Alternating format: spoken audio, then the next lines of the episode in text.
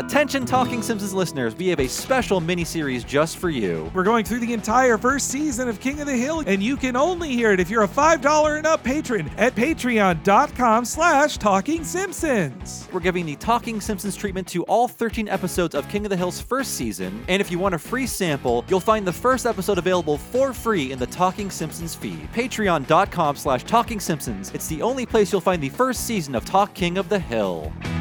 Made you go click, click, click, click, click, click, click, click, click. It's real easy, man. I heartily endorse this event or product.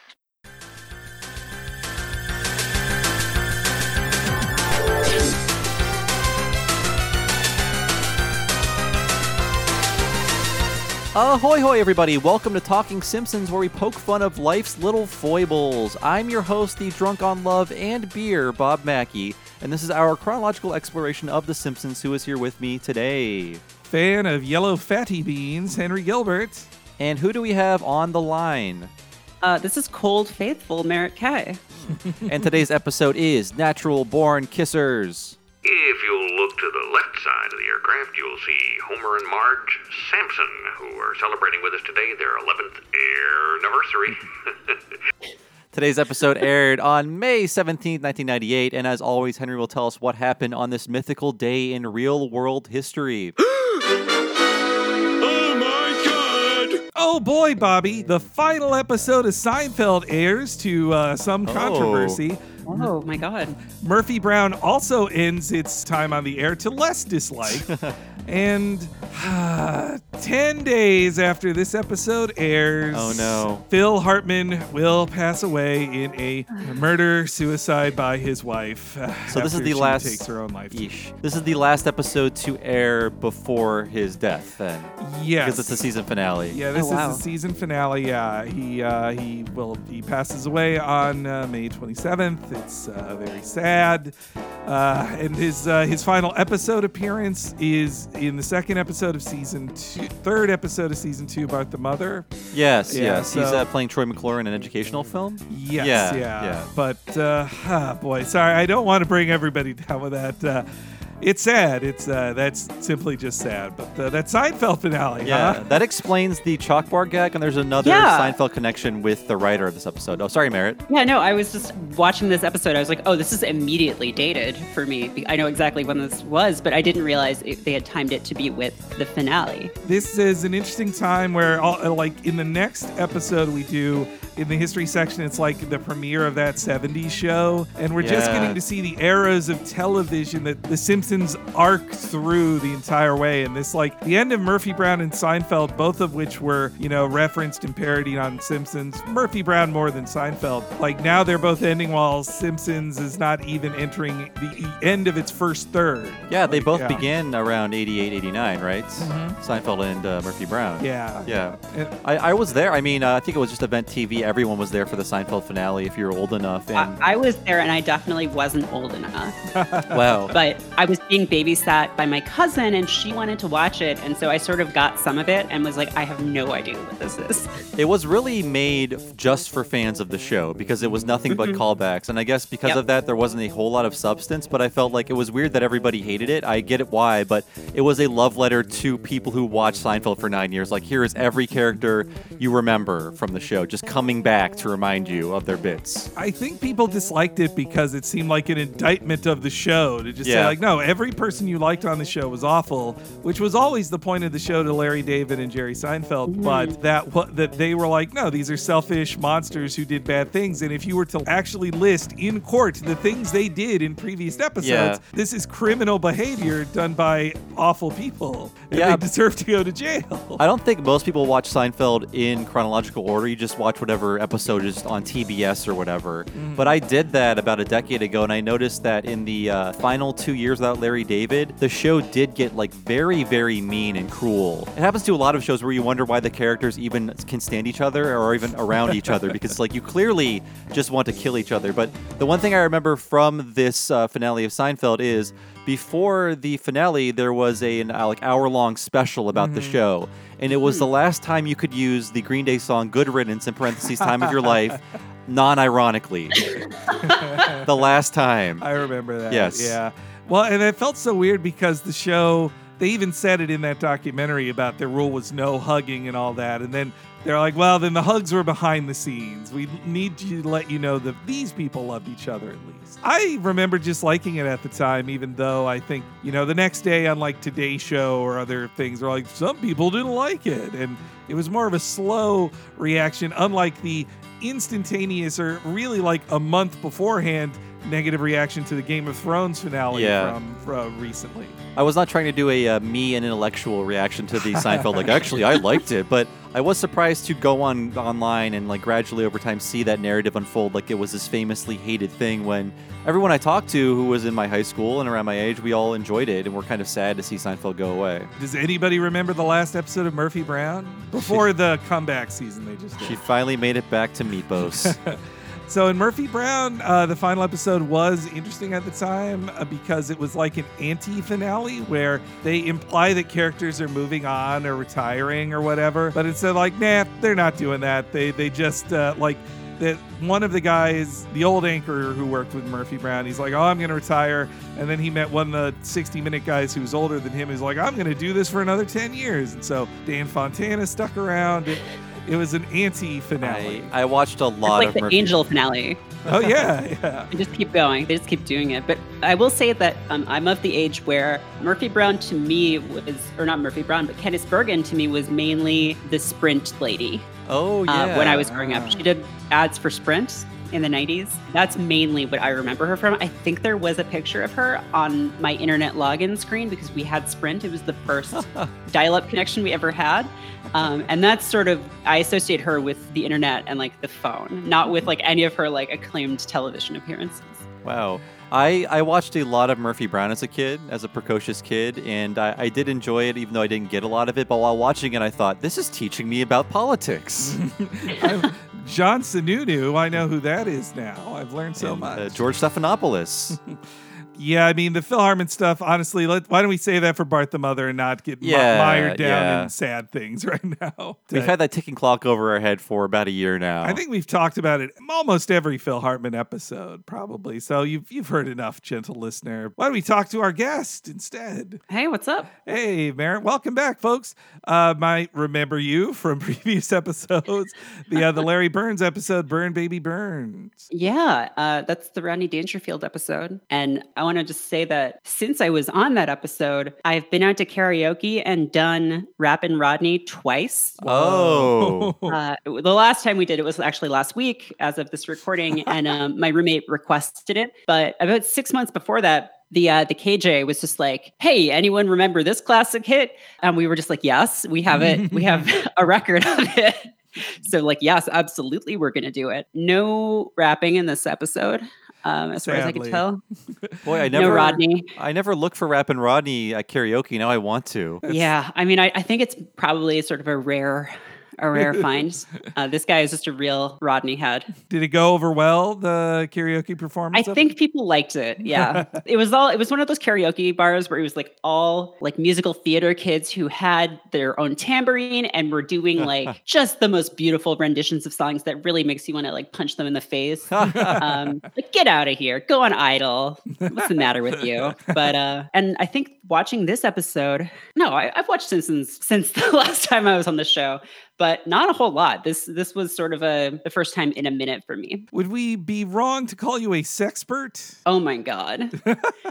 okay. Um what are my credentials? I did write a column for a while for a site called Mel Magazine, which is a very very good website. And uh yeah, it was a lot of advice and a lot of that advice was about dating and sex. So, yeah, I guess I- you I know, I, was have been joking. paid to do it. So, um so there's that. A big reason we wanted you on this one because me and Bob are sex negative. We don't like it. It's, Good. It's terrible. bad. It's filthy.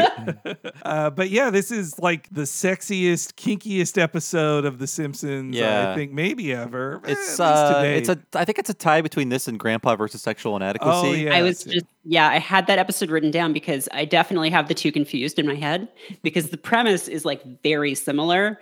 They go off in different directions because the grandpa episode ends up being about more about him and Homer, but I definitely thought the Aphrodite Inn was in this episode. Yeah, and also Grandpa plays a major role in both episodes. He does. Yeah. At least in this one as, as a That- B plot. Weird B plot. Yeah.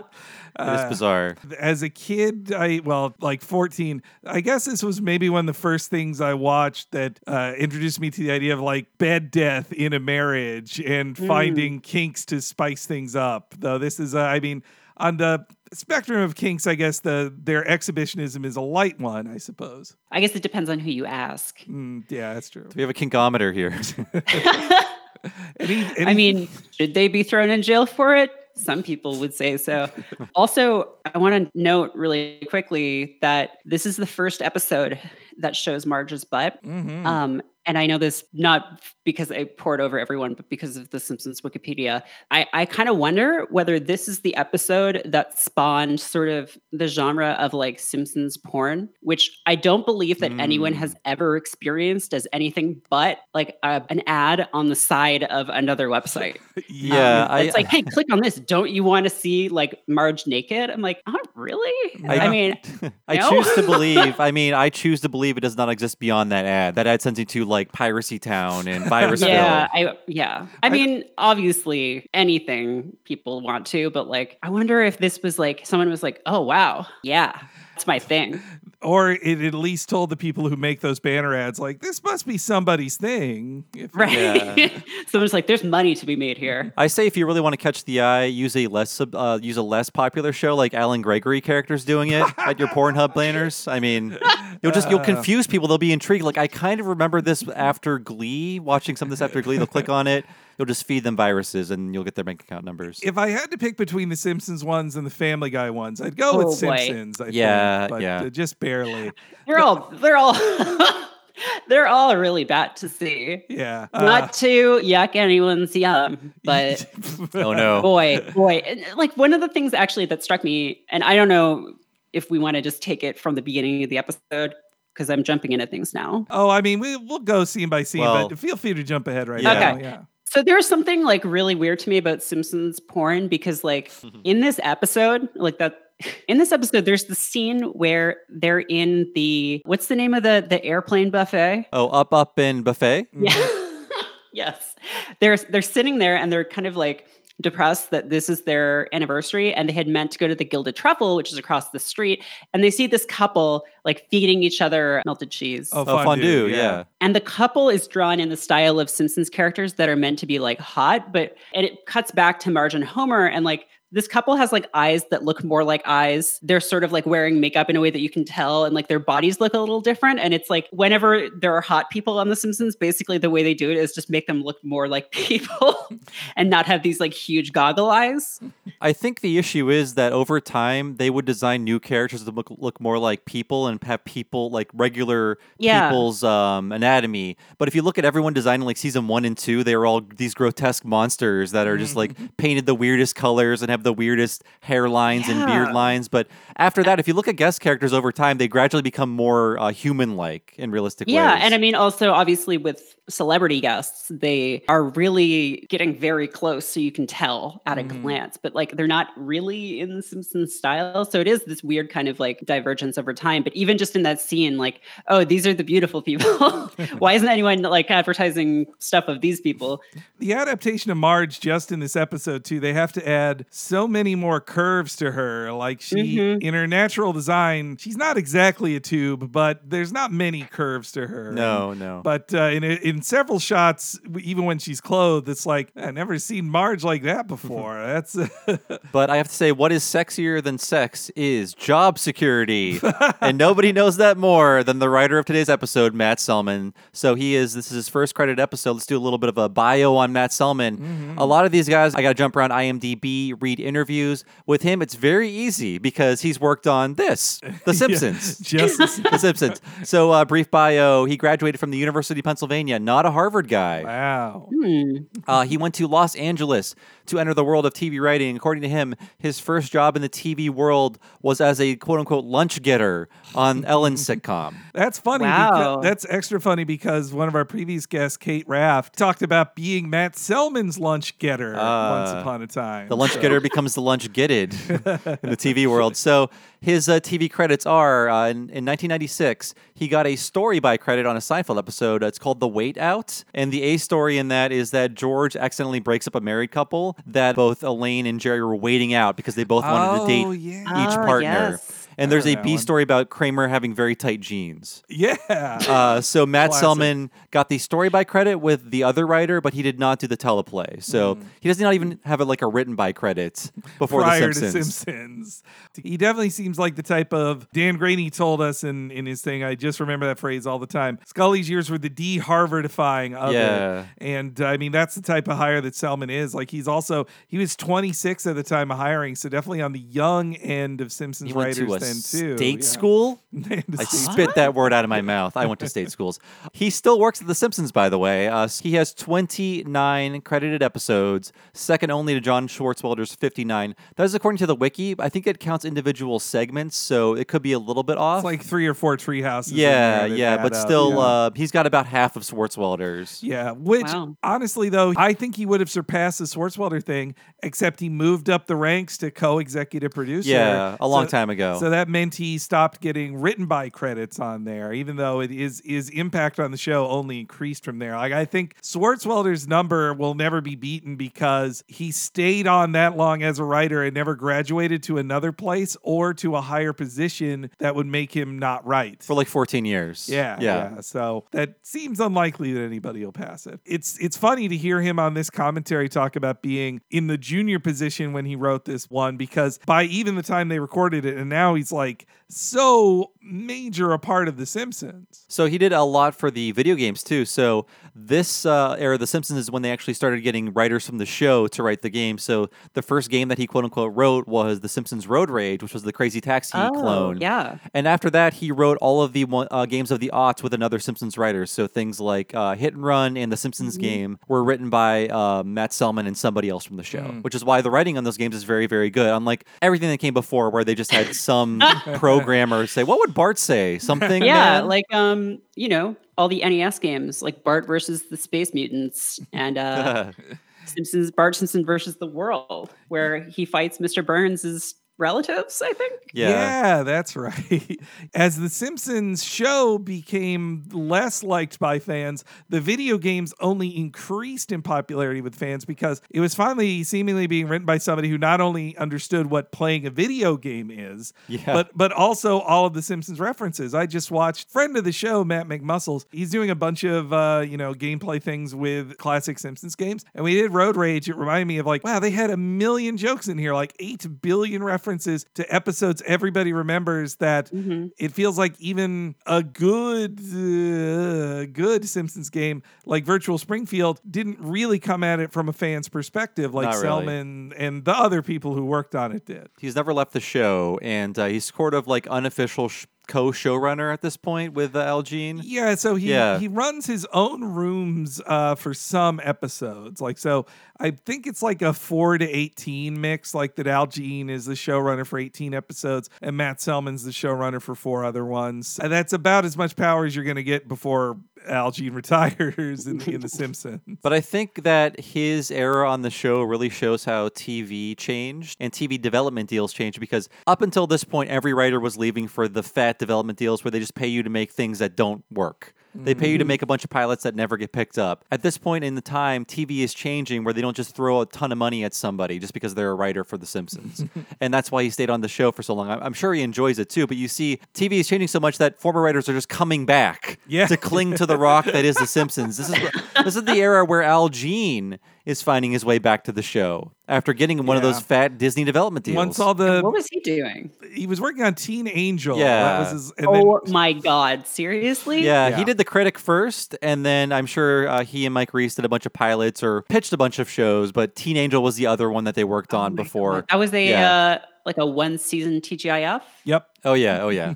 I remember watching that. So Also, though, I think Selman, uh, he's another interesting bit of the new era of Simpsons because I think even more than Bill and Josh, at the time of the writing, I think he was more plugged into what the hardcore Simpsons fans were saying online than a lot of other writers were. Partially, I think, thanks to his youth, but like he uh, he no- doesn't shy away from controversy. He wrote that '90s show. Oh yeah. And uh, didn't see- wait, what? Oh, uh, sorry. The the Simpsons episode that that 90s show, which was the one that retroactively changed the canon of The Simpsons for Ba- Marge and Homer going to school in the 90s and, and having Bart then. Uh-huh. It's not a great missed that one. episode. And now that show is uh, over a decade old. Yep. They have to make a 2000 show one now.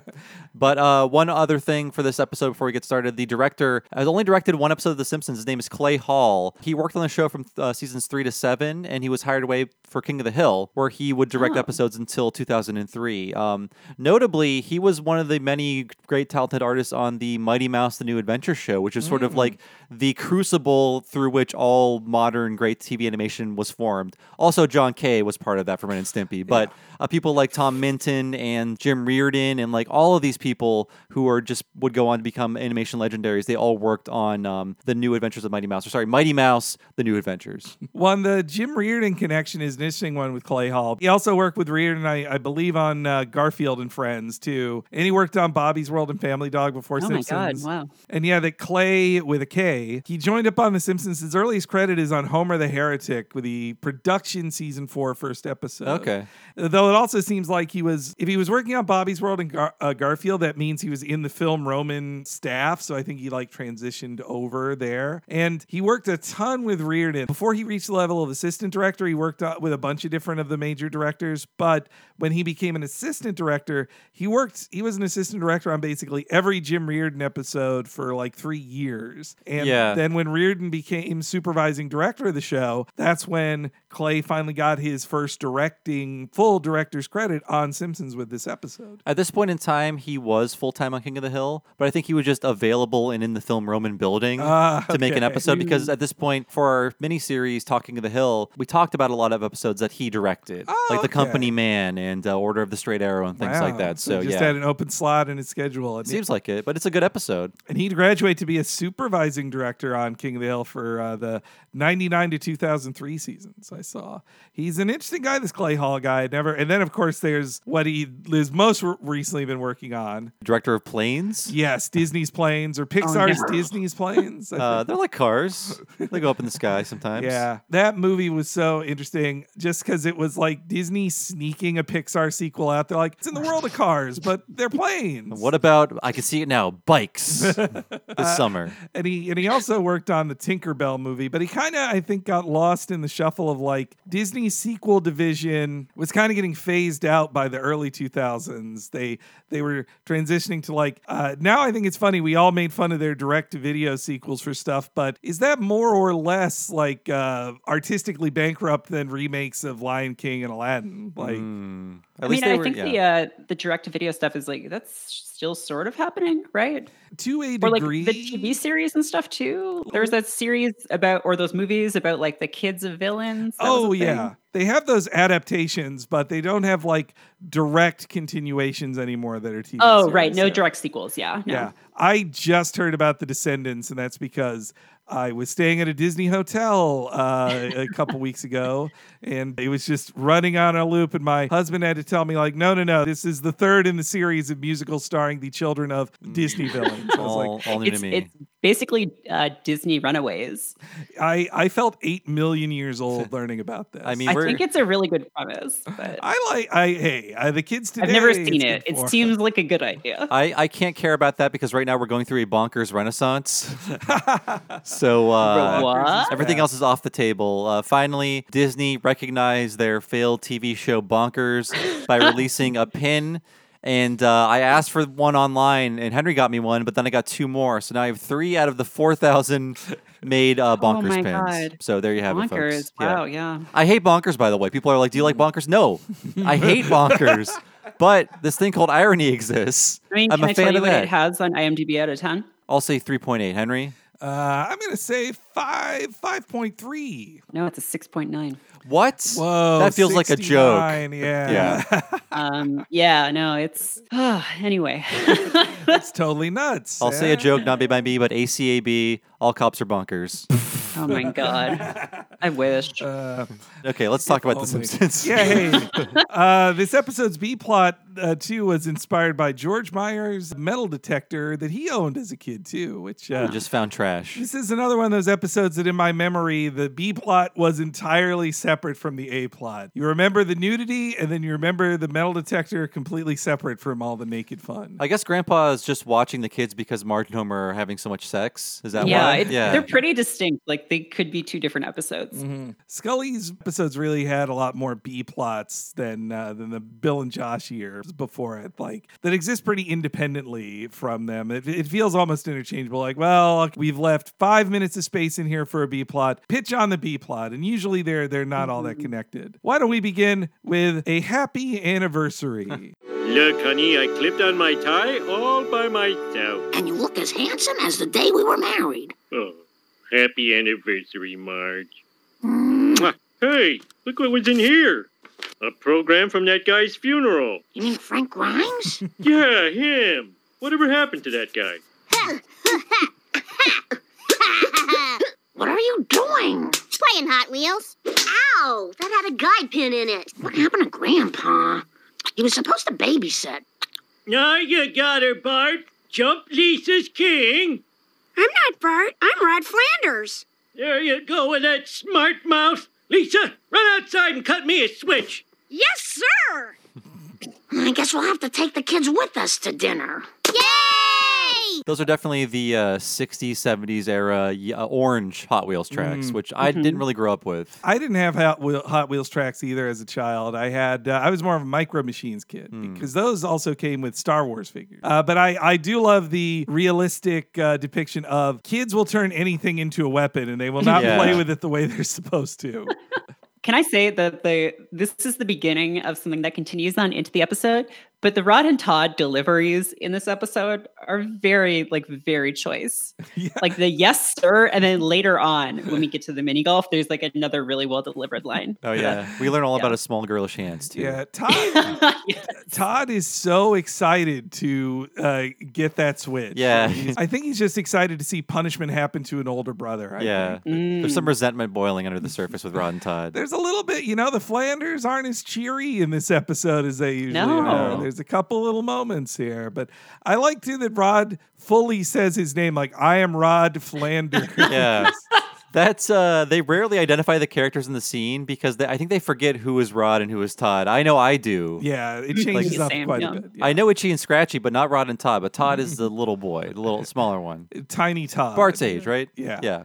Well, They, yes. Yeah, kind of. They did compete against each other in Dead Putting Society, which implies they're the same age. Yeah. Yeah, I also like uh, this is another of the many jokes in this season about feeling the weight of the series that, you know, almost a year to the date later, Homer's like, oh, yeah, Frank Grimes, we went to that guy's funeral. and it's just such a funny line to say, like, uh, whatever happened to him after his funeral? I like that they they found an interesting in they've done so many episodes about Marge and Homer's marriage troubles, but f- coming at it from just like, well, it's just your 11th anniversary. It's uh, you know, it's happening again. It's just kind of boring. Though I think Marge uh, didn't mean to, but I think it is a joke that she says, handsome as the day we were married. Like Uh. that that implies he was less handsome then. and yeah, also that the the kids have to be taken on their parents like uh, that. I say many times that this feels like Scully putting his real experiences in there, but I definitely feels like uh, an adult problem of I just wanted to have time with my wife. If you bring the kids around, it ruins Yeah. this thing. I feel bad uh, for all the married couples out there with children uh, because of the lack of free time you get. Because to me, I could just, you know, hang out with my girlfriend when I want to. There's no special arrangements that need to be made. But I often see, I think it's very cute that uh, a couple that's been together for, I don't know, like over a decade, they are just celebrating date night. Like, we have date night. It's date night tonight. And it's just like, God, time must be so precious when you are raising children.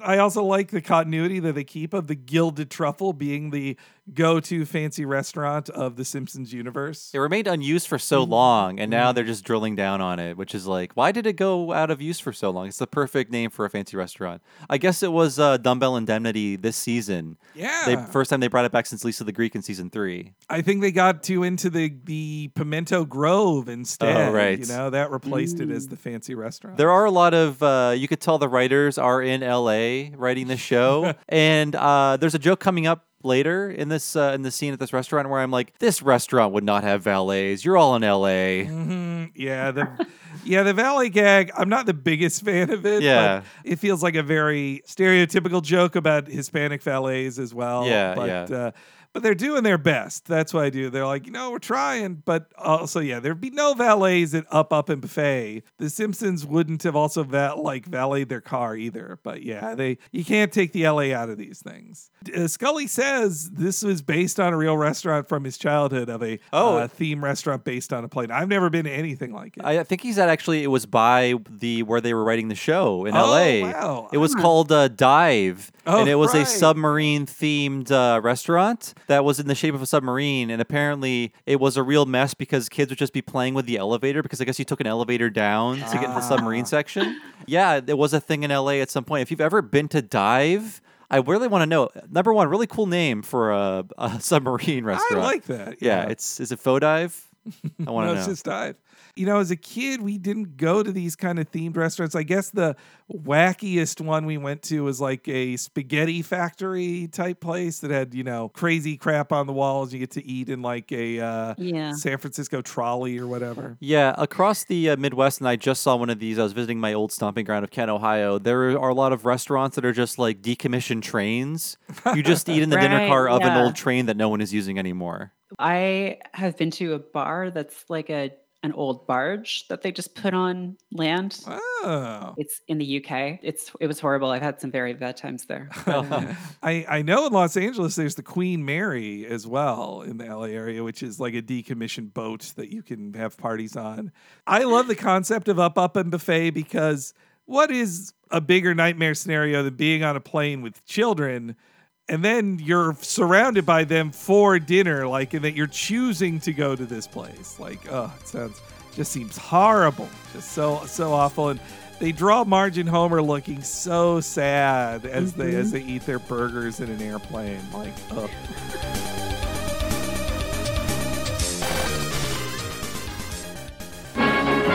The Simpsons will be right back.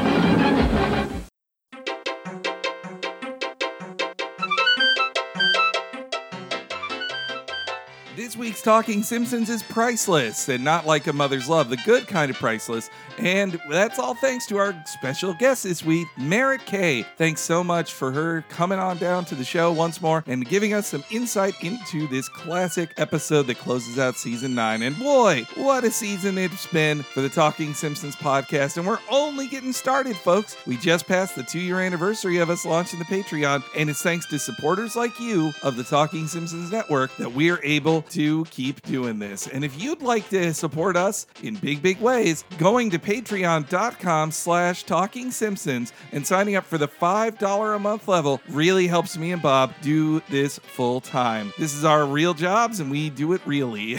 and if you sign up at the $5 a month level, you'll not only get access to next week's Talking Simpsons right now, you'll also get the same for a week early and ad free of our sister podcast, What a Cartoon, where we talk about a different animated series each week. And that's only the start. You'll get access to all of our exclusive interviews with Simpsons luminaries that you can only hear if you sign up there. You can hear our many Patreon exclusive mini series that we did for Simpsons ad- adjacent shows. We did the entire series of The Critic. We did the first season of Futurama and we did the first season of King of the Hill, all in the Talking Simpsons style, and you're going to love it if you haven't heard it yet. And you can only hear those if you are a supporter at patreon.com slash talking simpsons. Please consider today.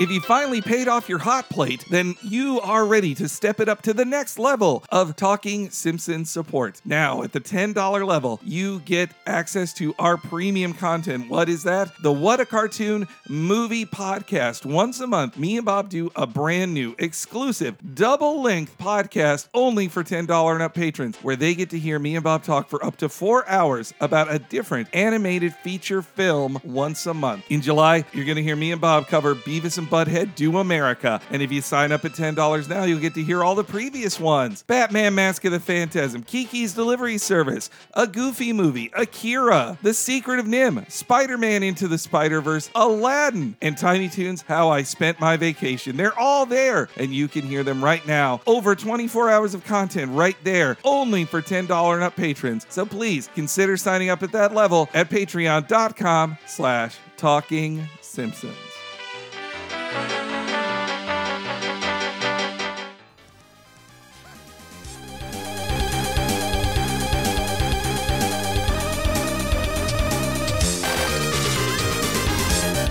Then they also uh, that's when they view the sexy young couple and I I love the designs on both of them. They both look like uh, the like the sexy dates of characters in Friends or Seinfeld at the time. Like Yeah, yeah, yeah. they're very specifically late '90s hip and cool. There's extra. I really like the extra sexy detail too when the the woman is leaning over, like her hair gets slightly out of place too. Like it's uh, there, there- there's a lot of sexy detail. Yeah, work lot- very observational. so when they come back from uh, Up Up and Buffet, they and they stow away their ARF bag, which I love that. That's very cute. It's the name of a doggy bag, but also a barf bag like you use on a plane. If I if I must uh, aggressively explain That's the the joke. joke. Yeah. um, so then they get to wedding cake and freezer stuff, which I didn't know this was a real tradition. My parents didn't do it. I never heard of it. Oh, really? Yeah, no, I uh, though I did do it with my own wedding cake, but I thought as it was told to me, you leave it in there for a year. You don't leave Yeah. it in your freezer forever, uh, like for Right, eleven yeah. years. it's not some kind of like talisman. It's not like, oh, when you eat the last piece of cake, then your marriage is over, or uh, like- Satan comes to drag you to hell. It's like Beauty and the Beast. yeah. right? Yeah, it's gross. when yeah. the last layer falls. Actually, Henry's uh, toppers are not in the freezer. They're they were by his TV, the Mario and Bowser amiibos. Yes, yeah. In in, in their uh, t- wedding tuxedos, we my husband proposed to me officially. We had been talking about it anyway, but the official proposal was on the release date of Mario Odyssey. so What a romantic uh, day. yes, yeah. Hey, You notice that the uh, the toppers in this one they changed like three or four times. I think. they uh yeah i didn't i didn't notice that but i uh they're pretty inconsistent or they can be in it I really despise, but also think are um, funny in a sick, dark way. The wedding toppers that insults one of the or both of the uh, members of the wedding party, where it's just like um, the uh, the wife is dragging the man away from his Fortnite game, or she's like Oh, attaching my- a ball and that's real. chain to You his leg. Up. These are real. These are like Yeah. they're they're. I think there's just like one template of the woman dragging the man away, and you can like put a thing in front of him that's like what he actually enjoys in life. Oh no no no no! It's real. It's this real. is gonna send you down a google image search It's uh, oh no! I hate it. Lots of people pattern their marriages after sitcoms where it's like, well, naturally we despise each other and each other's interests. And this is what the rest of our life will be. if our wedding is full of jokes about how much we hate each other it'll make everybody happy. Yeah. happy so upset. Now to prepare for a life of calling each other babe.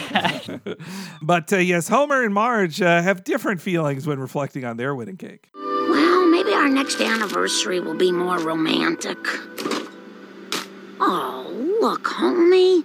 Our wedding cake. You mean there's been cake in our freezer for 11 years? Why was I not informed?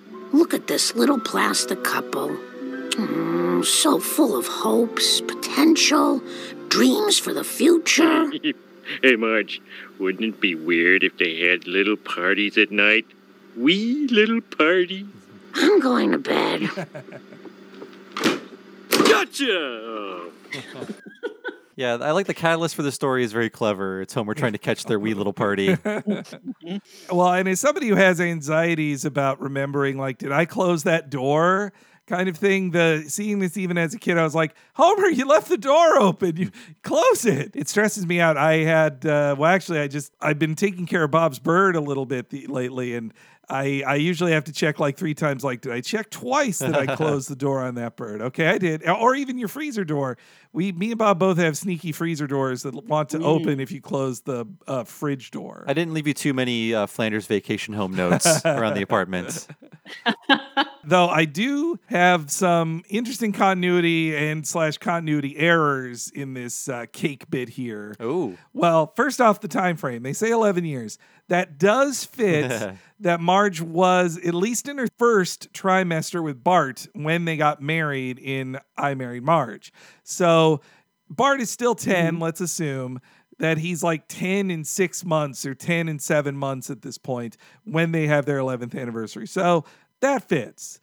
But the cake thing, they did not have a cake at their wedding across the state line. Wait, wait. What about the? But Okay, they okay. did have Fudgie the whale. I was gonna say if I object. but that does not that is not the wedding cake that's in their freezer hmm. and they, they clearly just ate it then so you could say that maybe Homer got that wedding cake when they did their new vows in Milhouse Divided, but they did say that cake's been in there for 11 years. So I think it's just some discontinuity This is there. unorthodox for this sort of error to happen on the show.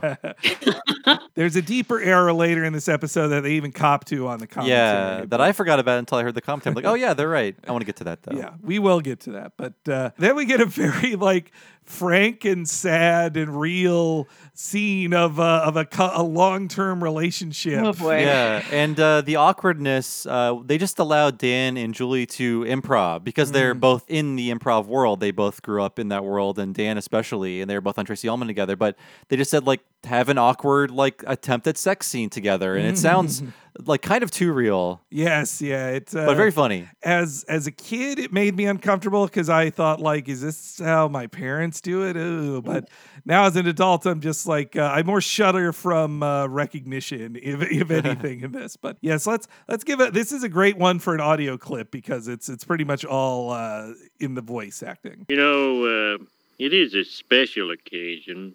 Yeah, we probably should, you know, rock the Casbah. Yeah, seems like the thing to do. So, you gonna. oh, oh, did you want me to? Oh, no, no, I'm the guy. I'm supposed to. Uh... No, no, no. I have my part in this too. Um, I know, but let me get you started first. All right, how's that? homie, you got your your elbow in. Oh, sorry. Mm. Ow, ow, ow, ow, ow, Oh, ow. oh, oh, sorry, sorry, sorry. Do you want me to? No, don't do that. What we used to do. I know, but I don't like it. Ah, Uh, that's the best line. look who's here! Oh, who's a good boy? He's the best boy. Oh, yes, he is. Yes, he is. Hey, Marge, wasn't that great when the dog came in here? Oh, yeah. He's really special. I love that dog. I love him too. Good night. Good night. The best line in that is, uh, "I don't like it anymore." Yeah. Yeah. uh, just Homer. Homer is so big in so many line readings that in this one he's just like, no, I don't like it. Like that's Yeah, I, and it's great that it all takes place uh, sort of off screen in a way. Mhm. You can just imagine what's what's trying to go- what's go, happening on in where. there. Yeah, yeah. But Well, it, it is very filthy. In fact, uh, I think Mike Scully said in all, his, in all of his years of uh, running the show, this is the one time the network was like, maybe don't do this. After Oh, the the table whole read, like, yeah, maybe Yeah. just don't do this episode. but they yeah, actually, to the yeah, for a bunch of things in this episode. But I think they, I think pretty much everything made it in from what I read. I think this one they were safe in just the lack of detail. They just leave it to your imagination of what what Homer means about getting started or like or his his position as the man. Like, yeah, it's and it's just so awkward for both of them. You just feel so bad. And then when the dog comes in, that is that like, oh my god, we both welcome this distraction. Yep, hey there, dog, how's it going? And Santa's little helper is just like so excited, like, oh my god, everyone's paying attention to me. I love this. He's never paid attention to any other Yeah. time. This is a dated show in a lot of ways, but I do like, uh, I guess, the sexual politics of The Simpsons at this point in history. Where, uh, I mean, Marge has been known to be horny on the show before, and it's not like the very tired device. It's like, well, the man wants to have sex. And the woman doesn't. I like that they're both like uh, they're both sort of like disengaged with like, well, this is what we should be doing if we're a couple. I know Julie Kavner in the past has said that she likes playing Marge as sexually attracted to Homer instead of somebody who's like disgusted at him or just saying like, "Oh, I never want to have sex with him" or whatever. Like that that's such an easy place to take jokes. Like if you wanted if you wanted easy jokes on your comedy show, just do that. But like it's it's tough to think of scenes where she's fully disgusted like an unsexually attract, not sexually attracted to Homer for that reason. Like, Yeah. I remember at the end of uh, Colonel Homer where he just uh, it's the way he is undressing sexually Yeah. for, and she just loves it, even though they the comedy is in that many people would not find Homer disrobing attractive. But uh, I'm not judging. Yeah, I also like uh, that's the first of each act in this episode has a Rock the Casbah reference. And so Ah, that's yeah. the first one, which uh, I like that that's there out of all references to make about like having sex. That's uh, to call it Rock in the Casbah. They could not clear as time goes by, but they cleared Rock the Casbah for this episode. Quick history on that song. 1982, The Clash. Hmm. Uh, the tune was actually written by the drummer. Uh, though, when Joe, Str- as the story goes, when Joe Strummer, the lead singer, saw his uh, the guy's lyrics, he just like crumpled them up and threw him behind him, uh, and he wrote his own lyrics for it. And an annoying thing about the song is that, uh, of course, any song that has references to uh, Arab or Islamic culture uh, will obviously be taken up by racist and people who are Islamophobes. So it, I saw on the wiki it said that National Review listed it as one of its like top favorite conservative rock songs, which is Oh like my if god. you would ever call Joe Strummer a conservative in your fucking life is insanity. Like Is that what we're going to be calling uh, bombing Iran, rocking the Casbah? Oh god, I it Oh, was it no. it literally was painted on bombs that were dropped. Oh uh, boy, overseas. Like my, this my is joke the is a real thing. I, mean, I feel bad now. Well, when they ran out of bombs over Baghdad references, they had to cut a little deeper. Why can't they just draw Bugs Bunny and Daffy Duck on bombs like we used to in the Or war that we won? Yeah, or. Bettie Page. Uh, so when Homer wakes up the next morning, he goes downstairs. He slips and falls, and I like how painful it is to him. Though in the previous episode, his head was crushed by a drawbridge, and he was fine. Well, it did hurt more than he let on. Yeah, that's true. And, and uh, it's also weird. that Homer describes it as like that's queer. Like it's it felt that delivery is it's it reminds me of like the earlier line of like wee little parties. Yes, Yeah. yeah. it's it's Homer using old timey phraseology. Like, Mhm, yeah. mhm. I guess in '98 probably there were some people who would use queer in that context in it, but I I don't think so. They knew what they were saying. yeah.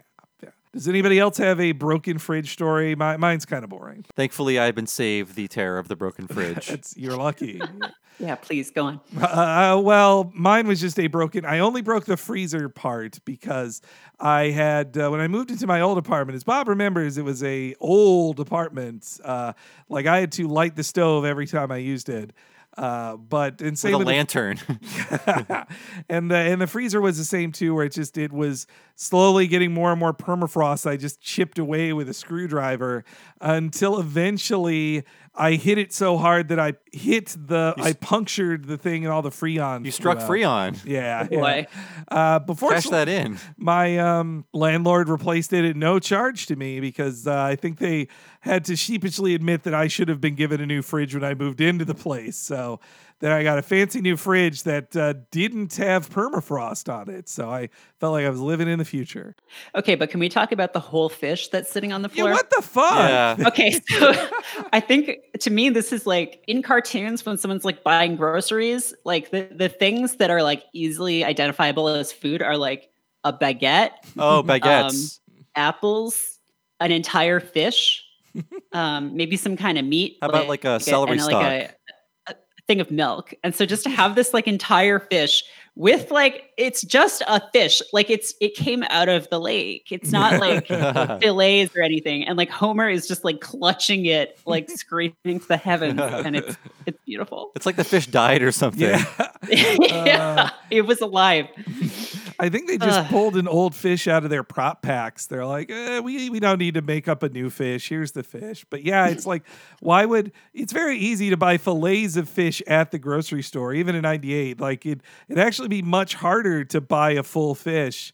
Perhaps unseen in this episode, Homer went fishing days before and was keeping his his fish in the fridge.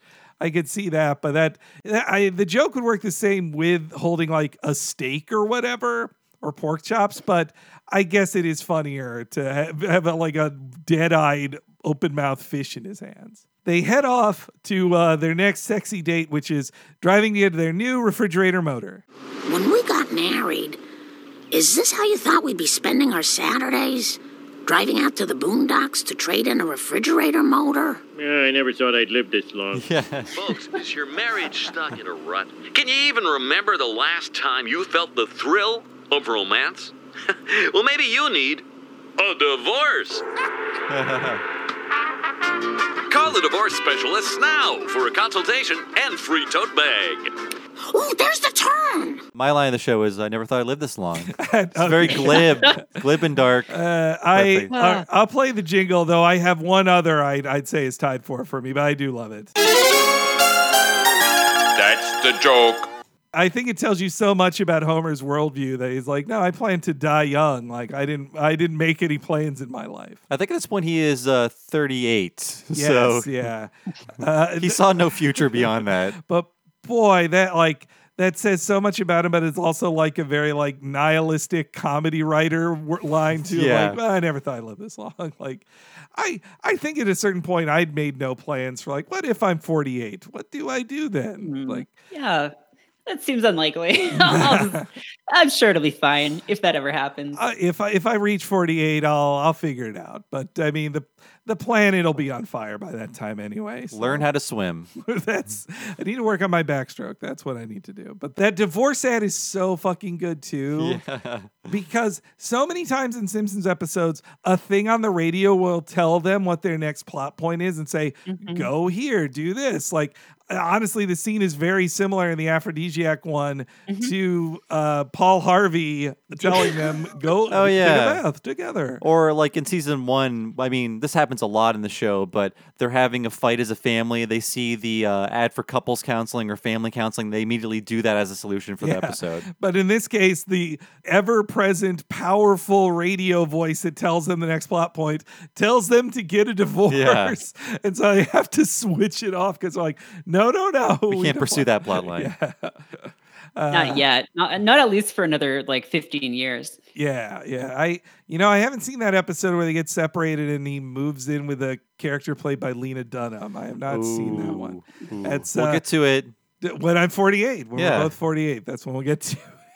As as they oh yeah the divorce ad too it reminds me of um I've stopped listening to this wrestling podcast but on a certain podcast network that hosted it they had multiple divorce dad ads that were just like it it, to, it told me like oh am I is that what they think I am as a listener that I'm in the market for a divorce they they were all about defending father's rights in a Oh, divorce boy. too. yeah I'm glad my other podcast is not on that network. then there's some great animation of Homer digging in deeper in the mud. I just love that he's like, no, just keep flooring it. And it just goes longer and longer and longer. Very good sound effects on that. As uh, Homer and Marge are contemplating divorce, Lisa and Bart make their own discovery. And that's why today, bananas are called yellow fatty beans. Questions? When are mom and dad coming back? Bored, are ya? Lisa, go cut me a switch. No. There's got to be something to do around here. Hey, are they pulling the plug on anybody today? Nope, everybody's paid up. What a weird looking vacuum cleaner. What are you, simple? That's my old mine detector from the war.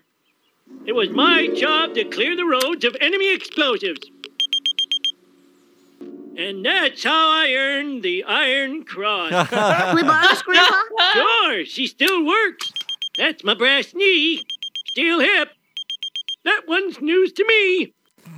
I didn't know what an Iron Cross was when I was first watching this No, me episode, but it's funny to think that he was commended by the Nazis. Oh, for blowing up Yeah. tanks accidentally. It's killing all those Allied soldiers. On the commentary, Matt Groening says, This joke makes me sad, so I want to believe Grandpa is just demented. This never happened. Matt Groening hates Nazi jokes. Yes, yeah. I, this uh, this is, comes from the same dimension uh, that spawned Abe's story about him being a cabaret style Yeah. performer. oh my God, Nazis, yes. too. Who tried to kill Hitler? Yeah, that I cut out a little bit there, but it was just a long sequence. It was funny that they kept the heroic army design of Abe from the Hellfish episode, except it's just him being terrible at his job of sending men to mm-hmm. their death. For Abe's character to keep some semblance of respectability, you just have to imagine he's lying in Yeah. the Iron Cross story. I, you know, as a kid, I think I thought like, oh, I'd probably like a metal detector. That would be fun. But when it came time to like ask for it, it was easily more expensive than a video game system, which I would have definitely preferred to have as a child. I feel like it was one of those things that like a lot of kids that I knew like it was just like something from TV that was like, oh, we could there could be treasure everywhere around us. So like if we buy this thing, we will be rich, uh, like in a Disney movie or something. But no one I, I know ever actually had one. No, I my closest contact with it was uh this guy on the beach. So for a few times a year, I'd go to the uh, the beach with my mom uh, in in Jacksonville, Florida, and we a couple times we met this guy who always walked around with his comb in the beach with his metal detector, and then uh, one time. We put like a quarter in the ground to see if he'd find it. And then when he found it, he's like, You guys put this here for me to find. And he gave us back our quarter. He was Aw. he was a little bothered by it, I think. Oh. Uh, but he, he seemed to be having a nice time. My mom, she would comb the beach, but for shark teeth, and she's collected like I'd say like seven mason jars full of shark my teeth. God. That's how much my my mom loves collecting those shark teeth. There's a recent, uh, recently there's been a really bad article being passed around about, uh, it's written by a, a Gen Xer, not a boomer, a Gen Xer, but I believe the title is like, uh, My Kids Love Fortnite, but have they ever had a Fortnite? and he's talking about just the glory of imagination and building a blanket fort with your best pal and sharing stories with a flashlight and just, you know, way better than video games. There has not been a, you know, kids today have Minecraft, but what about Minecraft of using a metal detector? That's a good pitch. Yeah, I I'm can sell writing that to the right now. sell to the post for like five hundred dollars. Uh, which, like, yeah, I mean, in the 90s and 80s, I wasn't having that kind of fun. I was watching whatever was on television or playing Yeah. a video game. and that ugh, this is going off on a tangent here, but that writer was born in 1971. Video games existed when he was a child. Yeah. In fact, all children were playing them by the time he was a kid. Mm, yeah, I, there's something suspect with this guy. Yeah. Anyway, Fortnite's better than playing outside, kids. So they get their metal detector. Then we cut back to Marge and Homer. They're running in the rain. Uh, they see a barn, and so they go for some shelter there. That's when Marge becomes very sexy. Like her- Almost immediately. It's like a switch. it's, The hair comes down. It's it's like the hot girl transformation in a teen movie. The glasses come off, and take out the ponytail. they draw a lot of sexy wrinkles in her dress too. Mm-hmm. and yeah, when her uh, where her hair deflates because of the rain, and so they draw her in a, a, a very sexy pose, uh, inspired by Jane Russell in Hmm. the classic film The Outlaw. If you ever seen, seen a picture of a sexy old dame sitting on some hay, that's that's Jane Russell, or a tribute to her. Was that a pre-code movie? I think so. I so. recall it being very sexy. Wasn't it the one in that Howard Hughes did in the in the Aviator where he talks about how like or, or no, that I think that's a different sexy movie. I think he was keeping a lot of uh, eyes on how much cleavage she was showing. Yes, in that yeah, movie. with the Hays Code. Uh, but uh, d- she was rolling in the hay. They were watching the Hays Code. Huh? The, yeah, eh, sorry. that Anyway, was it was the hard Hughes one, yeah. okay, Yeah, thank yeah. you. Yes, I do remember correctly. Uh, as as they're hiding out, Homer gets worried about a pitchfork. I gotta from a say, farmer. the uh, f- uh, the dirtiest thing in this episode is serious ass forking. Yeah, that actually was a line that Fox had issues with. I can't believe they let it on. Like, it's rare enough they get to say the word ass on the show. And Serious ass forking. ass forking. Yeah, well, let, let's hear it ourselves. Safe at last. Shh. We're trespassing. And some of these farmers have pitchforks. Hey, Teresa, Steve, now who let you out? Uh, looks like we've got us some intruders. Who's in there? if somebody's in here, you're in for some serious ass forking. They were having fun with that line. yeah, I like his bayonets, Yeah, pitchfork bayonet, pitchfork on a shotgun. Like that. Oh God, it's good. Uh, that's so that's so writerly to me of just like that they'd they'd like, well, do I write that he picks up his shotgun or that he picks up his pitchfork? Why why not both? I guess it just dawned on me that he never actually fired the shotgun. It's just an extension of the pitchfork. Mm-hmm. It would probably mess up your pitchfork if you shot your shotgun. Like, yeah, you're giving up a perfectly good pitchfork that way. And he also has like three pitchforks just on his like uh like a gun rack type thing, but for pitchforks. It, Homer was right though. Some of them have pitchforks. Homer has learned a lot about farmers. He grew up on a farm. Oh, You that's know. true. Yeah. yeah. It's true.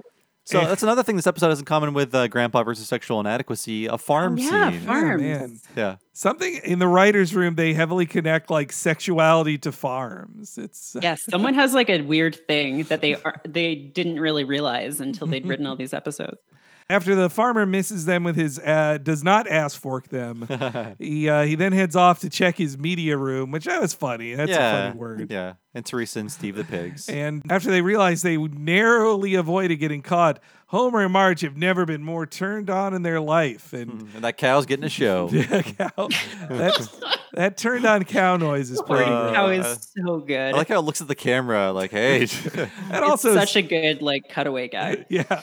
Well, that it's so funny that you see an eye through a knothole and that you think it's the farmer or somebody Mm-hmm. else, and it's a cow of all things, a cow watching him. So we come back from the commercial break. Homer has fixed the fridge, and uh, it's really cute. Like Marge says, "My hero," which really feels like she's trying to sound like Olive Oyl to me. And uh, then Homer kisses up her arm like Gomez Addams does, even saying Mhm. "Cara Mia." Which Gomez Addams, that's a that's a positive. They're embodying a positive kinky couple, uh, married couple in the in the Addams. Just like a positive het couple, I think, yes, too. yeah. Like God, do you want to talk about like good families? Addams family is like in every incarnation, basically.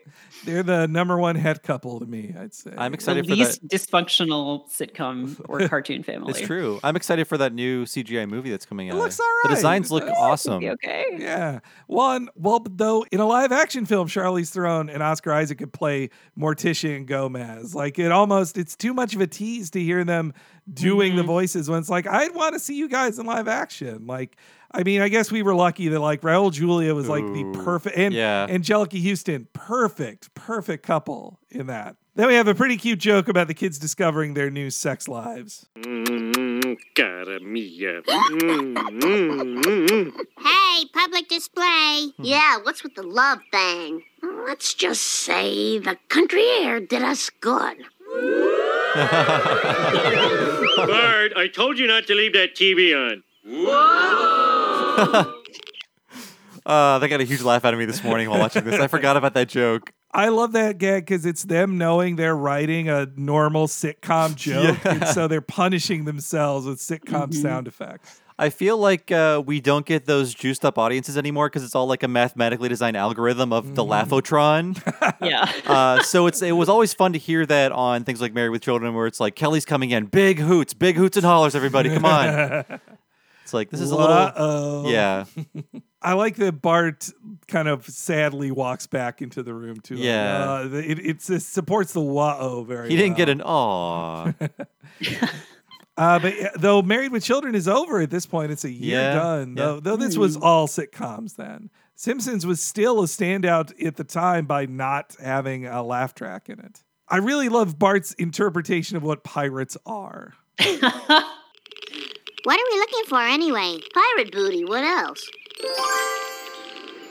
Arr, now we bury the treasure. Uh, Captain? Captain, I I know we usually bury the treasure, but what if this time we use it to buy things? You know, uh, things we like. Perfect. Arr, we'll dig up the treasure in the Seven Yar.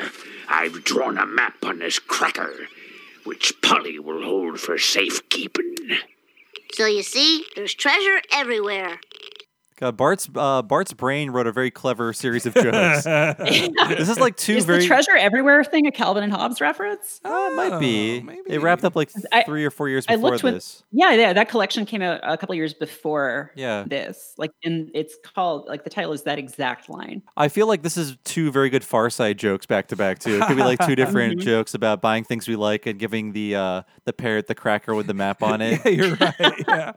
Uh, God, they say it all came from George Meyer, this whole treasure Yeah. bit here, which is just, it fits with George. One of his best things is where he just, he's so great as a deconstructionist of just like, oh, this joke. Like he on the commentary for Trouble with Trillions, he had a great point of like, well, if they find Homer's tax package on the floor of the post office, they won't mail it for him because Yeah. it's on the floor. He's very fun in commentary. He's just deflating the uh, the bad logic of any episode. yeah, he's his own uh, worst critic on those things. That it, it's very funny, and so yeah, this whole gag here about saying why the idea of pirates burying treasure is stupid. Uh, according to Wikipedia, they say it was very, very rare that pirates buried their treasure. Apparently, like Captain Kidd is one of the very few that historical record proves that they did it. Though I would counter to Wikipedia that wouldn't pirates lie and say they didn't bury a bunch of treasure? Yeah, is your source on this a pirate? Bob, what's your approval or disapproval of this parrot here? It's a pretty good parrot. I have a parrot, by the way. Uh, peanuts are the number one parrot snack, though. Cracker is just a stereotype, although he does like crackers too. but he turns down some crackers. He will always have a peanut. Oh. What's his favorite brand of cracker? Ooh, um, boy, I think he just likes the standard saltines the best. Ah, okay. Yeah, he's kind of boring. uh, he's he's a real uh, her- herb of a parrot. no, he's a wonderful parrot. I've I've grown to appreciate Bob's parrot uh, so much in these last couple months. He's he's quite a nice little boy. Anyway, enough about parents. Lisa, meanwhile, just finds a bottle cap and Bart wonders if it's jewel encrusted. It is not. and then we cut back to the Homer and Marge story. And uh, Lenny and Carl, this is the season of Lenny and Carl. Yeah. Hey, Homer, see you at Moe's? He put new electrical tape on the cushions. Sorry, guys. Marge and I are spending the weekend at a bed and breakfast. Oh, trying to jumpstart the old marriage, huh? Can I come? Nah, it'd just be awkward. Well, with the sex and all. yeah, I always figured Marge would be a dynamo in the sack, you know? Oh boy, she's got legs from here to Yaya. How do you do, ma'am? Hope this evening finds you well. No, knock it off, you perverts. I like you expect her to be like, "Oh, you men." Yeah. I I took that joke to mean that Marge knows that the, they're overcorrecting. She's like, "What were they saying right before Yeah, I drove yeah. up here?" As it's one thing I never liked about office life was dudes are like, "Let's talk frankly about our sex lives." Like, no, I don't want that. no, no, thank you. Ooh. Uh, Opting out, opting out. Though, is Lenny asking to be in a three way with them? is that or does he Uh, I, not think, real? I think the line of dialogue "Can I come" was Hmm. written deliberately. Oh my god. I think someone wrote that line on purpose. to quote a future episode. wait. So wait, is Lenny the bull? Oh, hmm. God, no, we can't go there. We can't go down this this is road. I'm part of sorry, our no. regular segment. Who's getting cucked? now we're Jeez. now we're writing the porn we talked about earlier in this. Yeah. We're writing the banners. You'll see I them soon. can't. I can't imagine that anyone is like drawing porn of Lenny though. Like that seems unwholesome to me. I don't In know. a way that like I can't Yeah. imagine like the weirdest of perverts doing. He's got a weird season one design too, with his beard line and his weird hair and his big I don't know. uh, I gotta bulging think. eyes. I gotta think somebody's done Lenny Carl slash Oh. drawing. Oh, Oh, yeah. yeah. yeah. I'd only want to see him with Carl. I would not accept that. Like him and Marge, like, oof, don't want to see that. But him and Carl, I'll accept. I've seen something close to that. It's a tattoo of uh, Carl and Marge, like in a portrait with their arms around each other, and beneath them in the picture is Gerald from Hey Arnold. Yes, yeah. Uh, he's, If they made it, he would be their son, I think. it makes yeah. sense. Uh, and so they head off to their bed and breakfast, Snuggle Cove. I've uh, I've never stayed in a bed and breakfast. It doesn't seem. I mean, every apartment's a bed and breakfast now, Henry. Oh, that- thanks to actually, yes. The economy. We, we've booked a week in a bed and breakfast in Los Angeles Yeah. in a couple weeks now. Yeah, I've never been to a fancy old timey bed bed and breakfast though, with uh, doilies and whatnot. I uh, I don't know. I I think it would be nice to at least. Uh, Enjoy like a scone in one of those places, like for a couple hours. Mm, seems creepy. Too many ghosts and or Yeah. murders for me. Uh, but you'd be, you've got a half a chance you're going to be in a murder mystery if you stay there. As long as you're not the victim, it's not. Uh, it sounds fun. Yeah, no, if you're investigating, I guess, yeah, that's true. I'm kind of more of like a, you know, like a weird motel kind of person. Ah. That's sort of my vibe. Yeah, I like. Uh, you know, the bed and breakfast seems classist. It's, it seems too elite for for me. Mm. All Uh, those Harvard types. uh, and yeah, it's called Snuggle Cove, which seems to go more to Homer and Marge's old style of less kinky, uh, more vanilla sex. And I guess This it is a pirate theme. I mean, it's Snuggler's Cove. Oh right. Yeah. Oh, that's that's even better. But I think it's it's the one appearance of this. Uh, Yeah, I don't think they had back Establishment. to it. I also think I'll get to it's a little later in this scene, but those people definitely know Homer and Marge are fucking all around. Oh, like th- I think they're enjoying it. it's the most excitement they've had since that donkey puzzle was finished. uh, but yes, as as Homer and Marge arrive in their room, they're having trouble rediscovering that spark. Are you ready to rock? Cause here we go. Should we get started? Um, uh, no time like the present. Hmm, something's not right. Does this bed feel lumpy to you? Well, yeah, kinda. Did that butter churn just move? Cause if it did. What's wrong with us, Homer? Have we lost the spark already? No, no, honey. Maybe this will help. Hey! Look at that! oh, good lord! I'm so sorry. I saw everything. My heart's beating like crazy. Mine too. Just like back in that hayloft. You know, the fear of getting caught is kind of a turn on. There's the dirty girl I married. Come on. I have a disgusting idea. Homer tries to get dressed, but it's too late. I've seen. I've already seen it. I've seen it all. I've seen everything. yeah, I I love Marge's reaction to it, where she's trying to keep the enthusiasm up, but she's like, "Hey, look at that! Look at that!" I mean, after eleven years with the same person, like seeing them in any state of undress, it's like, well, yeah, it's I've seen this eight million Noth- times. Nothing is uncharted. but I I love that she's trying to stay positive. Like, hey, hey, uh, and also it's a fun scenario because it feels like a reversal of situations. And normally it would be like the the woman who's like, oh, I'm going to take my top off, huh? Exciting now, right? But instead it instead it's Homer who then also covers his nipples in a very Ah, it's a great pose. demure way. Yeah. With the teacups, it's great. And yeah, I think the woman who works there was totally trying to turn them on more of like, I saw everything. She she wanted them to know that. It's a very clever way for them to realize they like exhibitionism. In, in, and especially I love Homer's reaction of there's the dirty girl I married. I love that line. Very sex positive there. Well, I mean, their relationship involved a lot of public sex pr- uh, previously. Yeah, it's true. We'll learn more Yeah. about it. I mean, we'll we'll reflect more upon it later. I do like too when they're doing it as people are making puzzles, though it very definitely ADR line of, oh, it's a donkey. I just love it. It's very funny because the piece is put in. It's clearly already a donkey. The piece that they Yeah. add is not any, any more uh, donkeyness to the image. It's been so clearly a donkey, and wouldn't they know it's a donkey when they opened the box? Yeah. Like- uh, George Meyer mentions that they he would have been happy to have found a license plate when he was searching for shit like that. Pretty, he said pipes were mostly what he found. a lot of He s- don't- old sprinkler pipes. Uh, and then Bart makes our second Rock the Casbah reference. Whoa, excellent haul. But it's all trash. Exactly. Now there's nothing left out there but treasure. Hello, everybody. Hey, you're back. Did you rock the Casbah? Bart! Yes. Do you know you have your hands in each other's pockets? It's okay when you're in love and married to the sweetest guy in the world. Oh, Eskimo kiss. Ew. You guys are sick. You don't think there's anything wrong with what we're doing, do you? I don't think anything I've ever done is. yes. Apparently, that was something uh, Dan Greaney wrote. We did an interview with him. I love- according, according to Matt Selman, he wasn't pitching anything. He just says that all the time. I love that line. I Yeah. love it tells you everything about Homer. It tells you that he that he goes through life thinking that everything he does is the right thing to do. So that's why he is such a selfish, selfish man.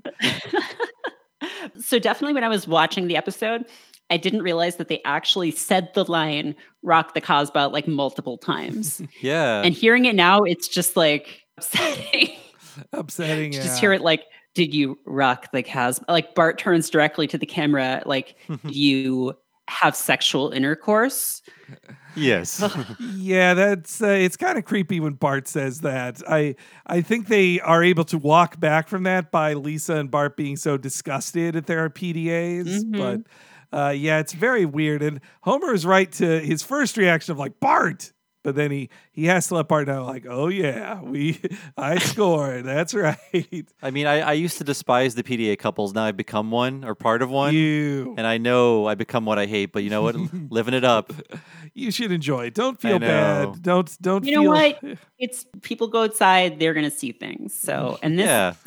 yeah, there's some stuff that I want to bring up later on because this episode is like kind of relevant to some things that have been being going on this month uh, on the internet. Oh, So, oh. yeah. I I really like their cute little hands in each other's pockets things like Mhm. that that feels like such like a 70s going steady Yeah. kind of thing early 80s like definitely from their childhood and the same with the eskimo kiss thing it's uh oh wait no is that eyelashes or nose Uh, nose Eskimo, uh, eyelashes, butterfly kisses. oh, okay yeah. then yes i have Yeah. done that yeah i've done i've done it all buddy Jesus is getting filthy. my my kink doesn't go above hand holding. That's as far as it goes. Uh, but yeah, Bart and Lisa storm off. I and uh, they they then make quite a find of the lost ending to Casablanca, which that was a big shock. Weird curveball in this Yeah. episode. A r- really comes out of left field. Out of all things, they they also bring up on the commentary that it's. Bart has an incredibly strong knife that he can just pop open a locked box with that. Apparently, there really was like in script form a happy ending, a happier ending to Casablanca, but they never actually acted it out. And, and uh, then, as that moves along, Homer and Marge head back to their old stomping grounds of the mini golf course. First seen in Dead Putting Society, though this is used more in the context of the episode I Married Marge. And unseen since. This uh, whole Yeah. uh, mini golf area has not been back in about six years. It's so cool. I love the design of this mini golf course. I wish real life, you know, that's the next level of Simpsons things happening in real life. You know, not any of this food or making a car. Build the full golf course from Ooh. the uh, Sir uh, Sir Putt-a-Lot. Yeah, I mean, I think these kind of putt putt places are more of a relic of the uh, 70s and 80s. Mm. In the 90s, you had that sort of indoor glow in the dark space putt putt. I I did putt putt a couple years ago. It was pretty fun. It uh, though it was the usual, just like you know curves and stuff and moats. Like no, nothing exciting. No no giant dinosaurs or anything. I miss I miss that era of putt putt design. Which uh, did where you grew up? Do you guys call it putt putt or mini golf? I was more putt putt. I think it was putt putt. I'm putt putt. Yeah. Okay. Uh, let, let me know where you grew up if they called it mini golf, uh, listeners. But uh, this is the biggest discontinuity here, actually, isn't it, Bob? And where they have sex. Although there is some wiggle room. So in the episode I Married Marge, I just checked it out this morning, and Homer's job, very, very funny, is turning the crank in the windmill. uh, and that is some job security right there. But later in the episode, after getting drunk on champagne, they go to the castle. And Homer makes the joke, "Don't worry, it's impregnable." And then someone hits a hole in one, which signifies that uh, Homer knocked up Marge. So technically, to conceive Bart, they had sex in the castle, but they could have also been having sex in other places in the mini golf uh, area. Yeah. Yeah. Yeah. You can assume they had sex in other places in the mini golf course too. Yeah. But the Homer does in this next clip refer to it as where where Bart was conceived. Oh, you're They- right about that. Yeah. it. And uh, I always remembered it's a castle just because the great line of Marge saying, "Remember when we joined the Castle Club?" and, and then Yeah. Homer, in shock, squeezes all of the cookie, Cookie dough, dough, out of yeah. his tube. Uh, let's hear them reminisce about their incorrect memories. Oh, this is so naughty. Coming back to our old love nest. It hasn't changed since that magical evening when I knocked you up. Oh, we drank so much that night. Yeah, I thought Bart would be born a dimwit. Yeah. well, this time I'm drunk on love and beer. Very good. Yeah, the uh, I think it's very cute how, how excited they are about it. I also love the way he's pretending to tell Marge when to swing, and it's really just them running off. Like uh, they finally, I guess the coast was finally clear that there was nobody in in eye shot to see them run into the windmill. Yeah, this has got to be the biggest day for this mini golf place. Every notable figure in town is there. Is, is Krusty there? Is Krusty missing? Like Skinner is there, Moe is there, Edna's there. Like everybody is there. I don't recall Krusty, Okay. but he's the only one missing. He'd be perfect. He did the perfect lewd joke. I think they missed that. uh, yeah, well, then when they got Moe, they it's lewd enough, I guess. They decide, but oh, and the design. Sorry, the design on the mini golf course. It's a lot of old ones reused, but the astronaut with, With the mop, that yeah. is so great. That's just so great. Very good. Uh, so on the commentary, it's brought to Mike Scully's attention that they messed up and did a windmill instead of the castle. He didn't realize it. I think they did just get mixed up. There's a windmill joke and a castle joke in the same episode. But they uh, Scully has a funny gag on the commentary where he says like, "Well, there was no way we could have checked at the time which one it was. we just could. There was no way." As Homer and Marge get down to business, I was shocked in my memories. I didn't think they ended it in Act Two, but the Beast plot ends right here. That's in it, Act yeah. Two. I, I think they just wanted it to be all nudity all the time in the third act. So, Hardcore nudity. uh, but yes, here comes two. Here comes two. Louis, I think this could be the start of a beautiful friendship. Look out, Rick. He's packing heat. Good work, Sam. Come on, I'll buy you a falafel. Not so fast, Schmattenheimer. Hope you don't mind my dropping in. Not at all, sweet cakes. You know what to do, Sam. Uh, so I like that they use heart and soul instead of uh, what's it Time called? goes Time by, goes by. yeah. It feels like it, they just had a worse version of the song in the final version of the Yeah. movie. Uh, but it should need to be said. It's a very obvious point, but Casablanca is a very good movie, and if you think you don't like old movies, watch it. It's really, really good. Oh yeah. And to me, like this entire scene, actually, this entire B plot is basically one big build up to like one sight gag. And that is when, what is that character's name? Uh, who who was the guy who produced the original or the uh, the other Casablanca ending? Oh, old Jewish, Jewish man, is yeah. his Oh, name. he doesn't have a name. At the end of the scene, when he's like, "I'll pay you twenty bucks to go bury that again," and this one too, and it's just it's a wonderful life killing spree ending. Yeah. like I guess, uh, George Bailey could have- so many Jimmy Stewart jokes. I, I mean, that's very observational. That story could have went one of two ways. that he's broken by his reality and decides to kill in, to, to turn uh, instead of uh, violence against himself he turns against the town instead Mhm. that gag reminded me of the snl Yeah. alternate ending sketch from 86 was when it aired but yeah Actually, this whole bit reminds me of an episode of The Critic. So go back to Talking Critic. We talked about it back then. I think that was the uh, Duke Phillips gets a disease episode. What Yep. was that one called again? jay's oil Jay's Oil, something like that. I don't Yeah. know. We did the episode about it, but Duke Phillips invents Phillips Vision, which changes movies to make them more palatable. And one of the things he changes is he makes a different ending to Casablanca in that episode of The Critic. So they're very, very similar. yeah it's a similar every happy ending with sam there to uh, play it again it uh, though in that one i do love the line where his new ending has sam say stay tuned for the local news and magnum pi Yeah, it's a slightly better uh, joke, but I do, but my biggest laugh in this scene is not only the question mark on the end, but the little mystery sting of music. Like, yeah uh, It leaves it open for a sequel. I, Um, I oh I I really my favorite gag is that Hitler sounds like a Looney Tunes Hitler. Yeah. too. I, I also like good. That's two Nazi references. Yeah, in it's quite episode. a lot. uh, Matt Groening Um, was working on Futurama, so uh, they're having lots of fun. So, what was the episode with um talking about Nazis? Uh, Mel Gibson, where they Oh. remake that other Jimmy Stewart movie. Is that uh, not? That's Mr. Smith Goes to Washington is a movie, and that's uh, yeah. Oh, it's uh, Beyond Blunderdome. yeah, that's a season eleven premiere. We're a year Yeah. ish away from that. Well, six They months. remake another Jimmy Stewart movie, and it also ends in a killing spree. Oh boy, yeah, they had Jimmy Stewart killing sprees on the brain in the Mike Scully writers. room. My tied line of the episode though is "Here comes two. Here comes two is very Just- good.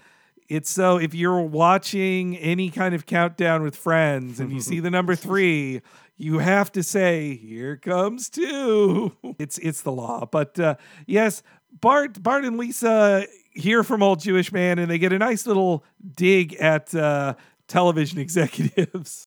Unbelievable. I'll say. Wasn't it great? And the question mark leaves the door open for a sequel. I've seen that movie ten times, and I never get tired of that ending. Oi, oi, oi, where did you get this, you shrunken old hag, you? I'm just a little girl. My studio produced Casablanca, all right? We tried to tack that happy ending on the picture, because back then, well, studio execs, we were just dopes in suits, not like today. what are you talking about? I loved it. Ah, you're a sweet old gent to say that. This should be in a museum. Look, I'll tell you what, I'll give you 20 bucks to bury this thing again. This one, too. Dopes in suits, not like today. Anytime Simpsons can crap on executives, I'm a, I'm a fan of that. But the uh, it does feel like an extra joke though to make old Jewish man a former studio executive too. Which again, it's a lot of it's a lot of young Jewish men writing this joke. So I- it's, I don't think it's like intentional anti-Semitism or anything. But I think that's another component to the gag. That's the total end of that plot line there. So I guess uh, you know Bart and Lisa they got twenty bucks for it. So hey, it, it, it ended up being a net positive that uh, metal detector. Uh, and then we head back to the pitch and putt, and uh, there's there's a joke I didn't get uh, until now. Oh, me too. Yeah. when they uh, so well first we get. Ned kind of, I really like, they should have done more of this with Maude, where Maude was like, not hit it into the windmill. He's like, bingo. Like, she's she's uh, running out of steam with him. She's Yeah. like, you know what? I don't have much more patience for Well, this, Neddie. she'll be dead soon.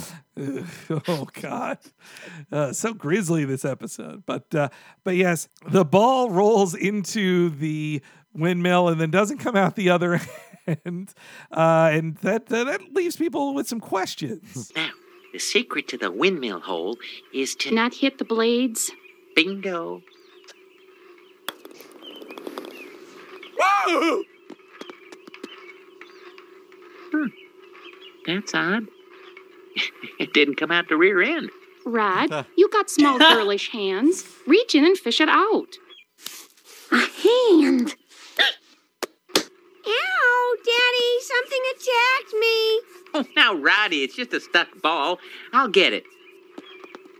Truant ball, eh? I'll help you. Mm. Oh, quit showing off, Seymour. I'll mm. get it. Mm. There's something in there. Well, feels like a hefty bag full of meat. We're trapped. Oh, why can't they just play through?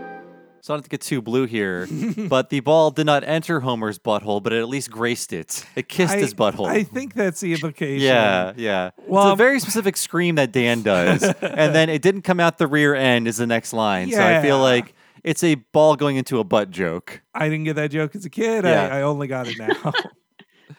and yes, that scream definitely is like a, at the very least, the ball rolled into a tender area for Yeah. Homer. Uh, Fox is right about this episode. this is filth. I also think that Homer was so stupid to smash Todd's hand as he reaches in there. I love his like girlish like eek. Notice in the animation that the hole that the ball is supposed to roll out of looks normal at first, but for everybody to start reaching Oh. into it, it has to grow by like ten times its size. it's huge. It's so big.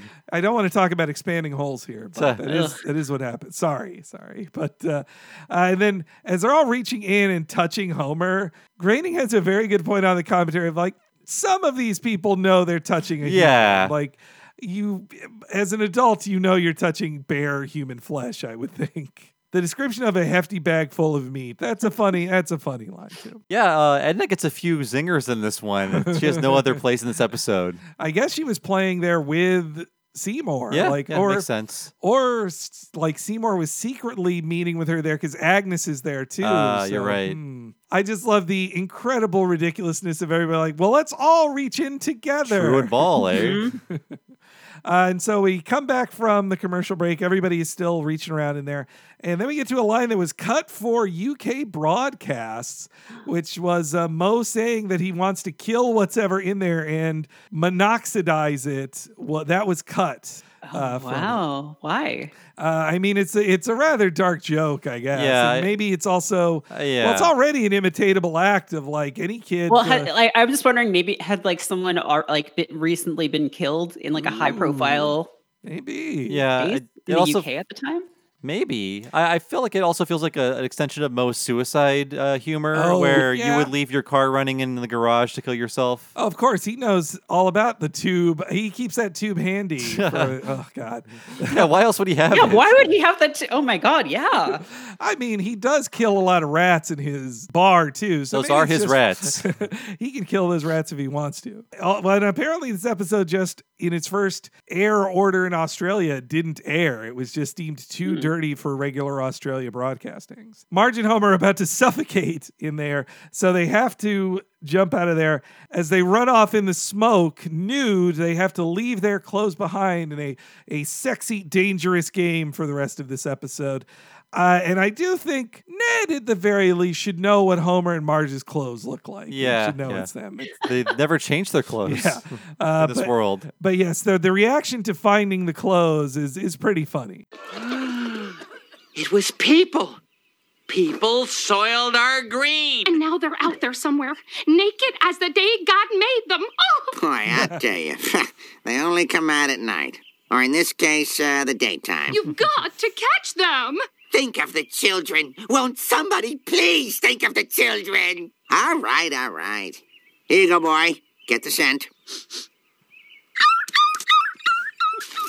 That's a shame. He had one day left till retirement. Very good to give Moe the uh, Helen Lovejoy line. That was so funny. Yeah, and they decapitate Lincoln too, and they knock over. I think that's why they went with the windmill because it would allow the like helicopter decapitation gag. But uh, yeah, so they do. You get a few shots of Marge's butt. It actually, if you if you go to the Simpsons wiki for this, there is like a frame by frame detailing Oh. of every shot where you can see.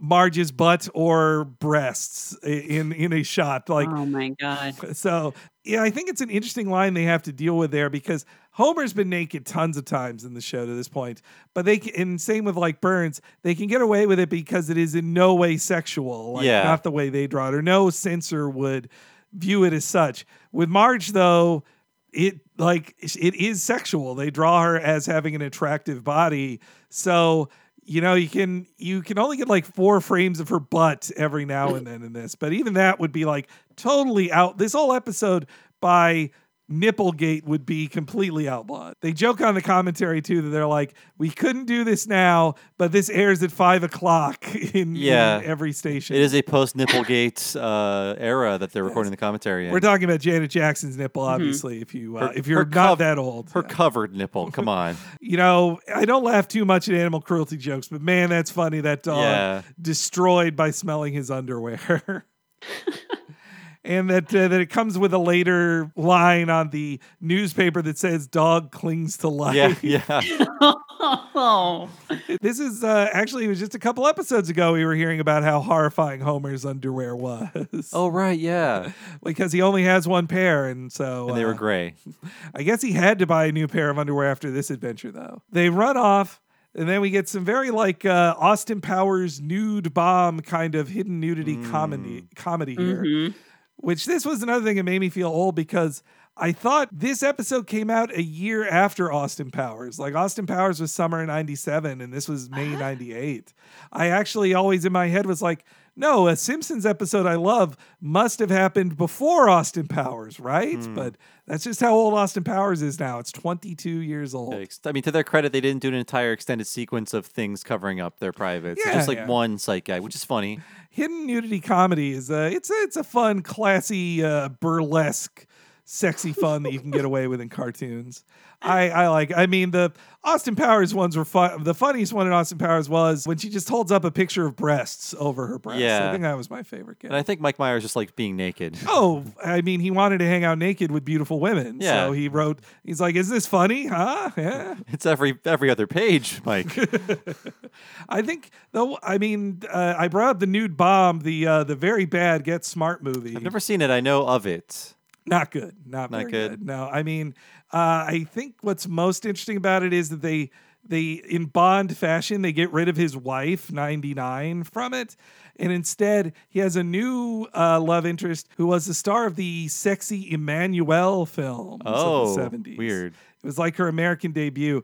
I just know because that is one of the like the biggest box office bombs of all time. The nude bomb was, anyway, I really do love the drawing of Homer and Marge uh, behind the lawn ornaments. That's a really really great drawing, and they they get away like they draw side boob on Marge there. It's true. Like, they really are getting away with something. Homer gets a little titillated by it, but Marge immediately shuts it down. Like, no, no, no. The public sex acts are over for now, Homer. They they keep sneaking around. They head to the uh, used car lots where prices are sky high. Oh boy. So like Gil was introduced in this season about halfway through and he has been completely fully 100% flanderized where he was uh, you know a desperate salesman who had a home because he brought one of the walls from home to make his cubicle.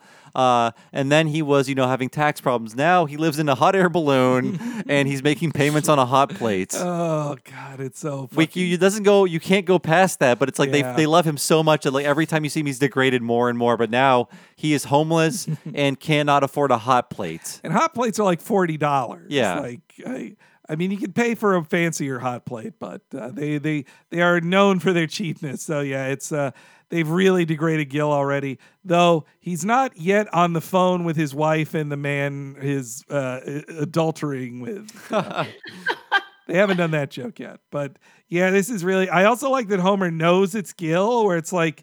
Do you just mm-hmm. remember him from the IRS? Like it's it's weird that it's Homer's like Gil, it's you. Like it's like you guys don't have much of a relationship to this point. But Dan Castellaneta owns his Gil Oh. every single time. And even the vocal performance is so extreme too. Like this is where Gil would be for the rest of his life.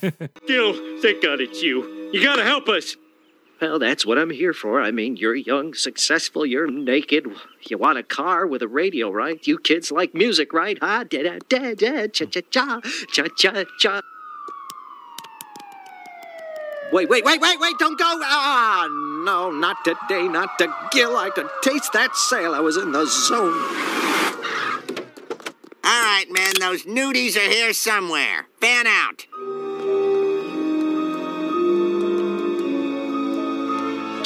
We're surrounded, Marge. Maybe we should give ourselves up. But think of the scandal. Yeah, the British tabloids will have a field day. There's only one thing left to do. Grab onto the handles, Marge. Got him. Oh, they stole the balloon. I've been living in there. Well, just you know, just, just till things pick up. oh Lord, my hot plate. I only had two payments left. So poor Gil, but the uh, I like how he's his sale pitch is just like you're young, you're naked, you like music, right? We don't have Gil living in the you store it yet. Not yet. I forget when that happens, but uh, it's coming soon.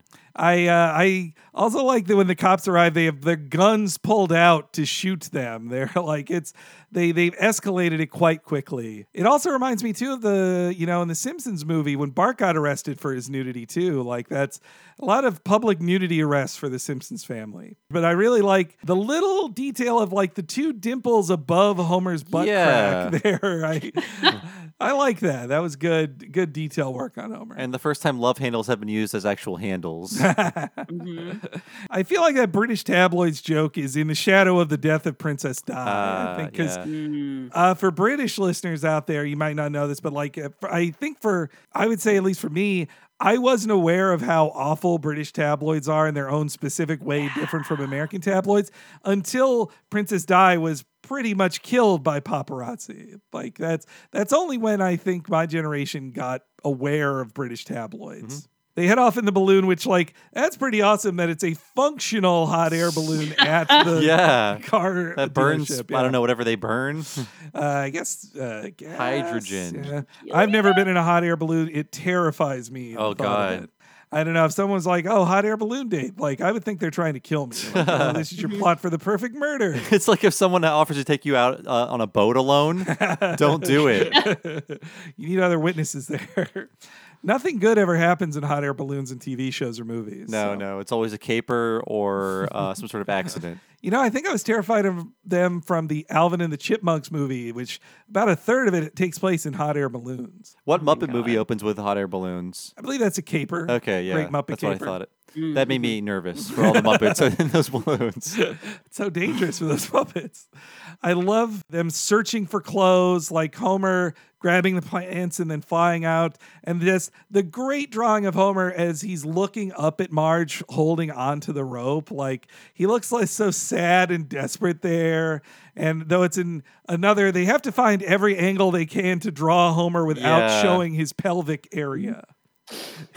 it's a dangerous game with Homer. Like they gotta, uh, but his his gut can obscure a lot as as they can. Uh, and then I don't know how Marge creates that giant flame, but it's a funny line of Homer telling her like the thing by the thing. Yeah, the fact that it burns him outside of the basket area makes no sense, but it's just funny. Yeah, yeah, it's funny. It does not everything has to make sense, but uh, then we get another great scene of the episode of Homer being dragged across glass, which I think this scene also probably activated some kinks for some viewers out This there. uh, is a parody of a real cathedral. The uh, they- I Ah. don't think they even give it a parody name. It's also the Crystal Cathedral, Ah, which was some uh, mega Catholic uh, organization uh, that was uh, created by a televangelist. Basically, uh, he did a thing called the Hour of Power. Oh, okay. Uh, this weekly televised thing. I think his son uh, does it now. Anyway, there's a long history to it. I didn't find any scandals, but I'm sure there are. If you build a 19 million dollar church, a televangelist with Yeah. scandals? I don't think uh, so. but it, it is actually in uh, Orange Park, California.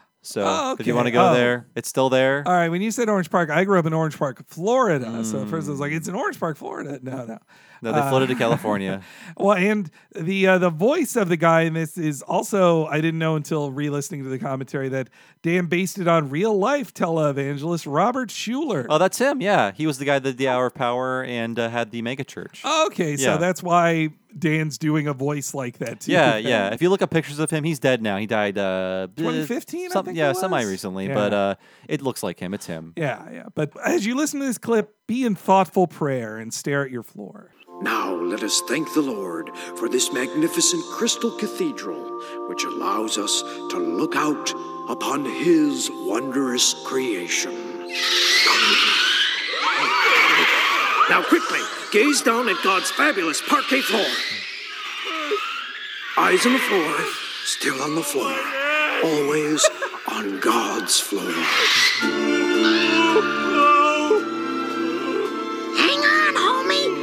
Homie. Gonna try to set her down. Thank you. Wow, a lot of people have pools. Honey, my shoulders are separating. Okay, okay, here we go.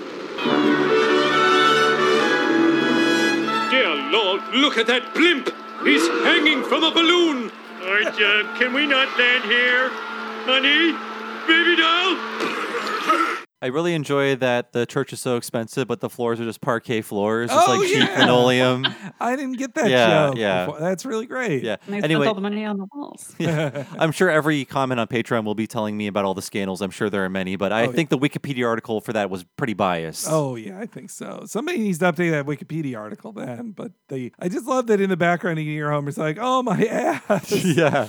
Uh, and I also really like in all this like nude silliness, Marge just has a one-off line like, "A lot of people have pools." Like, I, Well, she wonders what well, she's I missing. feel like is it just like a repeating landscape because it seems like just like a few stock things and like that was the joke. I thought. Oh, okay, yeah, maybe. Oh, yeah, Yeah. that they're just going over Hanna Barbera stuff Yeah. uh, style, but she's like, "Oh, they all have pools." That's well, weird. Marge is always wondering what's happening under her feet in cars and blimps. Um, and Uh, glass bottom boats. Yeah. I I love when they arrive to the line from Mel of like, "Dear God, look at that blimp. He's hanging from the balloon." That's such a good little gag. Mel is a good proclaimer of information in the show. And uh, the shot of the balloon rising over the football game, that's from the 1977 film Black Sunday, Oh, which I have seen. Is that about a terrorist event? yes, Uh, it's what yeah. if Irish terrorists attack? uh, you know what? Actually, no, I think they're a, a group of different nationalities terrorists, but they oh, that's nice. They work work together. and their and their plot is to explode the Goodyear blimp during the Super Bowl over the game, and I think it's like also kind of uh, it's got like nails in it and stuff. They're gonna fly off. it's a good little Uh. afternoon movie to watch. I, I've seen it a couple times. Homer and Marge are landing. Homer, not only do they get the humiliation of being seen naked by the entire town, but Homer also makes the isotopes lose the game. The ball has been blocked by a big fat bald guy. Another repeating joke here. Oops, yeah. well, Homer didn't turn into the ball. Yes, Like yeah. in uh, It's Good That Bart did that. Uh, but yes, so Homer and Marge fall to the ground. Everybody is aghast at their nudity and then start taking pictures of them too because it's free camera day at the football game. It's better Uh, than Dart Day. Yeah, which uh, Homer and Marge, that's why they have to cut to the newspaper because Homer and Marge are probably arrested out directly Yeah, after this. yeah. Even if they didn't mean to, they did kind of expose themselves to children. There had to be some children in the audience there too. I, I do like that Marge and Homer just kind of let it go like, eh, whatever. Let's just wave. Like enough shame. Like let's just let's just enjoy it. There's no exit from the situation. And they cut back to the newspaper. That's where there's the dog joke on it. But also the until this time, I didn't get the gag is that Homer's breasts are censored as well with a black bar. not Oh, just you're right. Marge's. Oh, That's a good joke. Yes. Uh, Just and like earlier. yeah, that they uh, that in this world Homer's chest is obscene. Why don't you take a picture? It lasts longer. Well, it would have to be camera day.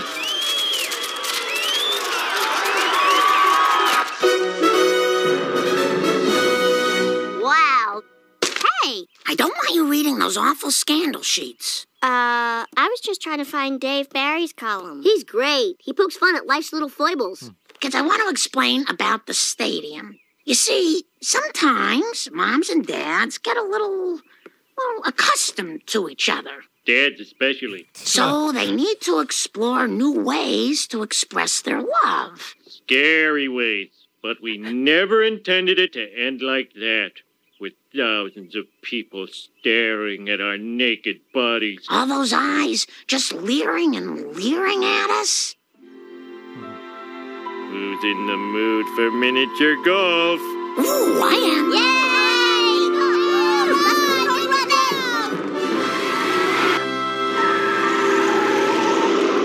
Huh. They're gonna feel so silly when they realize they forgot us. It's great that Lisa is just quietly aware of the sex. She knows. Yeah. She knows. So this just keeps happening. yeah, I, you should assume that for the rest of the series, they're often having sex in public places, secretly, not in front of people intentionally. But uh, yeah, I mean, i to you, a professional in this area, Merritt, what do you, do you what do you think of their love? Uh, what do you think of their love? I, I'm trying to find a right way to say this, but Making Um, bacon yeah, on the beach. I mean, there's a few ways of talking about it. Um, I think it is this episode is just like a very like in ways obviously like it, it goes into like a cartoony place, but in ways it just is kind of very down to earth um, and realistic. I think in that like wow, 11 years is a long time to be with someone. It's like twice as long as I ever have been. And we know, like scientifically, that there are different kinds of like attraction, right? And there's like limerence, which does go away after time. It kind of is like truth in television. And that is, I think, when you see a lot of, of couples doing things like this. And the thing that I was talking about before that I was alluding to was uh, there has actually been. I- I've tried to avoid it as much as possible because I don't like to get into discourse on Twitter anymore. But there's been these huge debates about public sex on Twitter um, over the last Oh. month, specifically What? around Okay. Pride. So it's sort of a different Oh, thing. Okay, Basically, I have seen a little of this. Yeah, uh, yeah. people who have never been outside are like have uh, picked up this idea i think from conservatives that uh, pride parades are just like free for all um, sex fests Mhm. which like not true. It's more like t-mobile is telling you to get their 5g plan so you can use Grindr or whatever.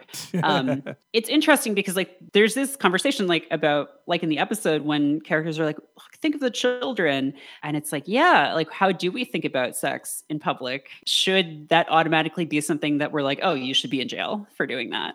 Um and is there a difference between like doing something like like i think there is a pretty clear difference between like doing something like in a place that is quote public but not like in the street and just like being nude out in the street. But like man it's complicated. There's all these questions around like public space and like who owns what and like are certain combinations of people like more inherently obscene than others? Like Mm. you know if i walk down the street and see straight people doing stuff, there has always been, I think, because of homophobia, uh, this kind of assumption that gay people doing anything is obscene, right? Oh yeah. Um, and this idea of like, oh, I don't want to see that.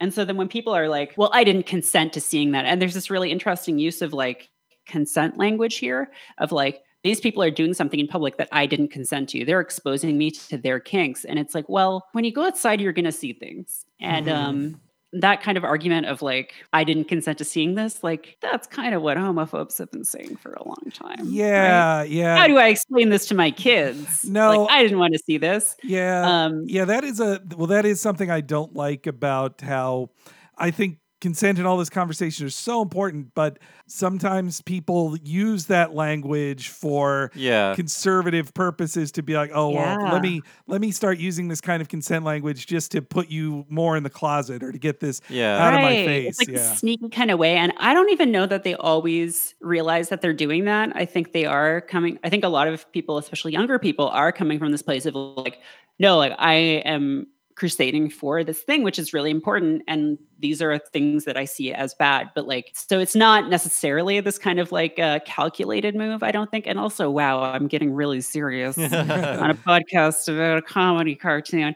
This is those are the kind of things I think about and sort of talked about um, in that column for Mel. I think this is probably fairly common. Like I'm surprised there wasn't like an airplane kind of a bit on this episode. I think that would be harder to work in probably, but I could see that also as being the place where it starts or whatever. Well, I think I think in you know at least American so- sociology, like there's there's still a feeling that like nakedness means sex, and so I don't Yeah. I like there's that wrapped up in it too. I I can just say as a like a 37 year old cis gay man who's been to a number of pride parades, I've definitely seen some stuff at some pride parade at the San Francisco one though. It's not like every place you look or whatever. Like it's it's there. There's still kind of rare incidences, Right. But uh, but I'm definitely personally much more skeeved out by seeing like Lockheed Martin at uh, Yeah. the Pride Parade. Yeah. or like even just like going to the mall and like not to be like all like 70s feminist, but like have you seen ads before? like perfume ads or anything? It's just like softcore po- like straight porn. Like Yeah, yeah. So come that's on. that, uh, and I mean, I I think that is more damaging to children than seeing like I don't know a topless member of Dykes on Bikes, for instance, or whatever. You Mhm. know, like I. I, I don't know. Bob, do you want to weigh in on this as a straight? Uh, my people have said enough about this. yeah, I don't know. Like, is there? I really hope the answer is no. Like, I, I'm really hoping as I'm asking this question, is there an episode where Homer and Marge start doing like S and M stuff? You know, I think there's definitely jokes. I, I believe there's like a hot candle joke, definitely. Okay. But I don't think they go too far into that. I think, you know, there were definitely references to say like the GIMP in Pulp Fiction, but I don't think Mm. anything even regarding like close to actual S and M chat. Yeah, thank God. Um, but I guess that is like a question, right? Like, how do you maintain a relationship? And I guess people come up with different answers to that. Some people, the answer is ignore all the problems uh, until one of us dies or we get divorced. Uh, another answer is like, well, we can see other people. And another one is like, we find ways to make it more exciting, I guess. Um, and maybe for some people, it's not even an issue. Well, I mean, if you got rid of this problem, you'd you'd kill the cosmopolitan magazine industry. of Yeah. Seven ways Oh to my spice God. up Yeah, your exactly. Right. Two words, Just, like, everybody, to solve every Put a problem. here. donut around his dick. Oh God! Two words to solve every problem we're talking about here. Uh, sex dice. Go down to Spencer's Gifts for eight dollars. You'll have sex dice. Let the dice decide what the night will hold. there is there is a Simpsons sex dice thing, right? Oh man, I can't think of a sex. Man, there must have been a sex dice joke, but I don't remember. Oh, probably. Maybe yeah. it might be something. Maybe it might be a different epi- uh, different show. Mhm. I definitely remember something that's like lick nose. Oh, yeah, yeah, Oh. man. Oh, lick. No, no, no. It's uh. I think it is The Simpsons. Um, lick eyes, spank hair, whisper into ass. oh, right, whispering to. I don't know if this is. is this something else? I don't know if this is from Simpsons or. I remember that joke going around the whisper into ass one. I do remember that, but God, it's it's just in the comedy reference slurry in my brain. They did have a joke about Dave Barry, which felt very badly lip synced Yeah. too. Towards the end of that line, Bart looks Mhm. afraid. Yeah, it's very odd. I wonder what he was saying originally, but we always do. But uh, making fun of Dave Barry is like the column equivalent of making fun of like Family Circus or Marmaduke. You're just like, eh, it's just it's a comedy article that exists every week. You don't, it, uh, nobody likes it. I But read a lot of Dave Barry growing up. I uh, I was tempted in the comedy section at bookstores to buy his book, but I was like, ah, I could read comic strips and it'd be more fun than this. Uh, and yes, then we get, end the episode with Rocket and the Casbah, which just takes us out of the season. This ends season nine, which, you know, the way I taped episodes off TV, I would live with the finales much longer because they would be, I'd rewatch them even more over the dry summer months of no Simpsons, new Simpsons. And so this one always struck me as like, oh, this is a weird one to end the season on. Like, it's, a uh, Big moment for Marge and Homer at the end. yeah, yeah. Yeah. It's No- not quite as uh, of a low moment as the one that ended last season, which the uh, military camp, military yeah, school. That's that was they really should have ended the season with Frank Grimes, but maybe they didn't want to Mhm. have too negative a feeling there. But uh, yeah, no, that military school, and this is a better finale than the military school episode. But in a few months, you'll have your rare summer episode with Simpsons. Yeah, yeah, all the way in August. With they have to time with the premiere of that '70s show. That's why it went out then. But that's a story for next week's episode. So definitely the sexiest Simpsons episode Oh, I yeah. watched in my youth too. But and uh, I mean, it came out at the time as the internet pornography was all was growing as well. So I think it uh, showed many people the way to a s- to an Alta Vista search engine and so many possibilities. Lycos for me. You know, Alta Vista had better. You know, no, let's not talk about that. Yeah, I, Hey, I know what you mean. any last any last thoughts on the episode? No, I just I can't get over the fact that this. I, I really feel like you could do a whole like YouTube deep dive on the timing of this episode with the growth of the internet, Hmm. with showing Marge's butt for the first time, and uh, really just chart the history of that kind of Simpsons like porn in ads. Um, that again, I, I'm not actually confident that anyone has ever like actually sought out, but everyone knows. We all there. know it. We all Yeah, know like it an oral somehow. history of Simpsons porn banners. Someone write that. Yeah, this is like the genesis. so, Merritt, you're a special guest today. Can you tell us where we can find you? I know you've been doing some video game stuff lately. I was watching uh, some of your E3 coverage. Yeah, it was really I'm cool. Stuff now. So I'm a managing editor at fanbyte.com. That's bite with a Y. And uh, yeah, we do all kinds of fun stuff. We do game stuff, we do some TV stuff, some movies. Uh, right now, mostly games. Um, and I am writing sometimes. I'm mostly editing. I was doing some video stuff because I went to my first E3 this year, which Wow. was, let me tell you, a big mess. I mean, it was fun, are. but also just like, wow, that show does not know what it is. I was there to do my job, and there were gamers whose badges said gamer on them who were upset that people like me got to go in to see a Borderlands trailer before them. Ooh, because boy. They paid Ooh. to be there That Well, sucks. Like because I, priorities. I haven't Um, been there in four years, and you're not making me miss it. That show's No, mistreating gamer Americans. we did get some good videos out of it though so um check out our video stuff at uh i don't know how youtube links work um I, it's just Fanbyte on youtube Yeah, i that mean works. just search youtube Fanbyte you'll get there yeah then i'm uh, i'm on twitter too at Merritt K two r's two t's. Well, thanks so much for coming back, Merritt, and and uh, sharing with us your sexpertise as well.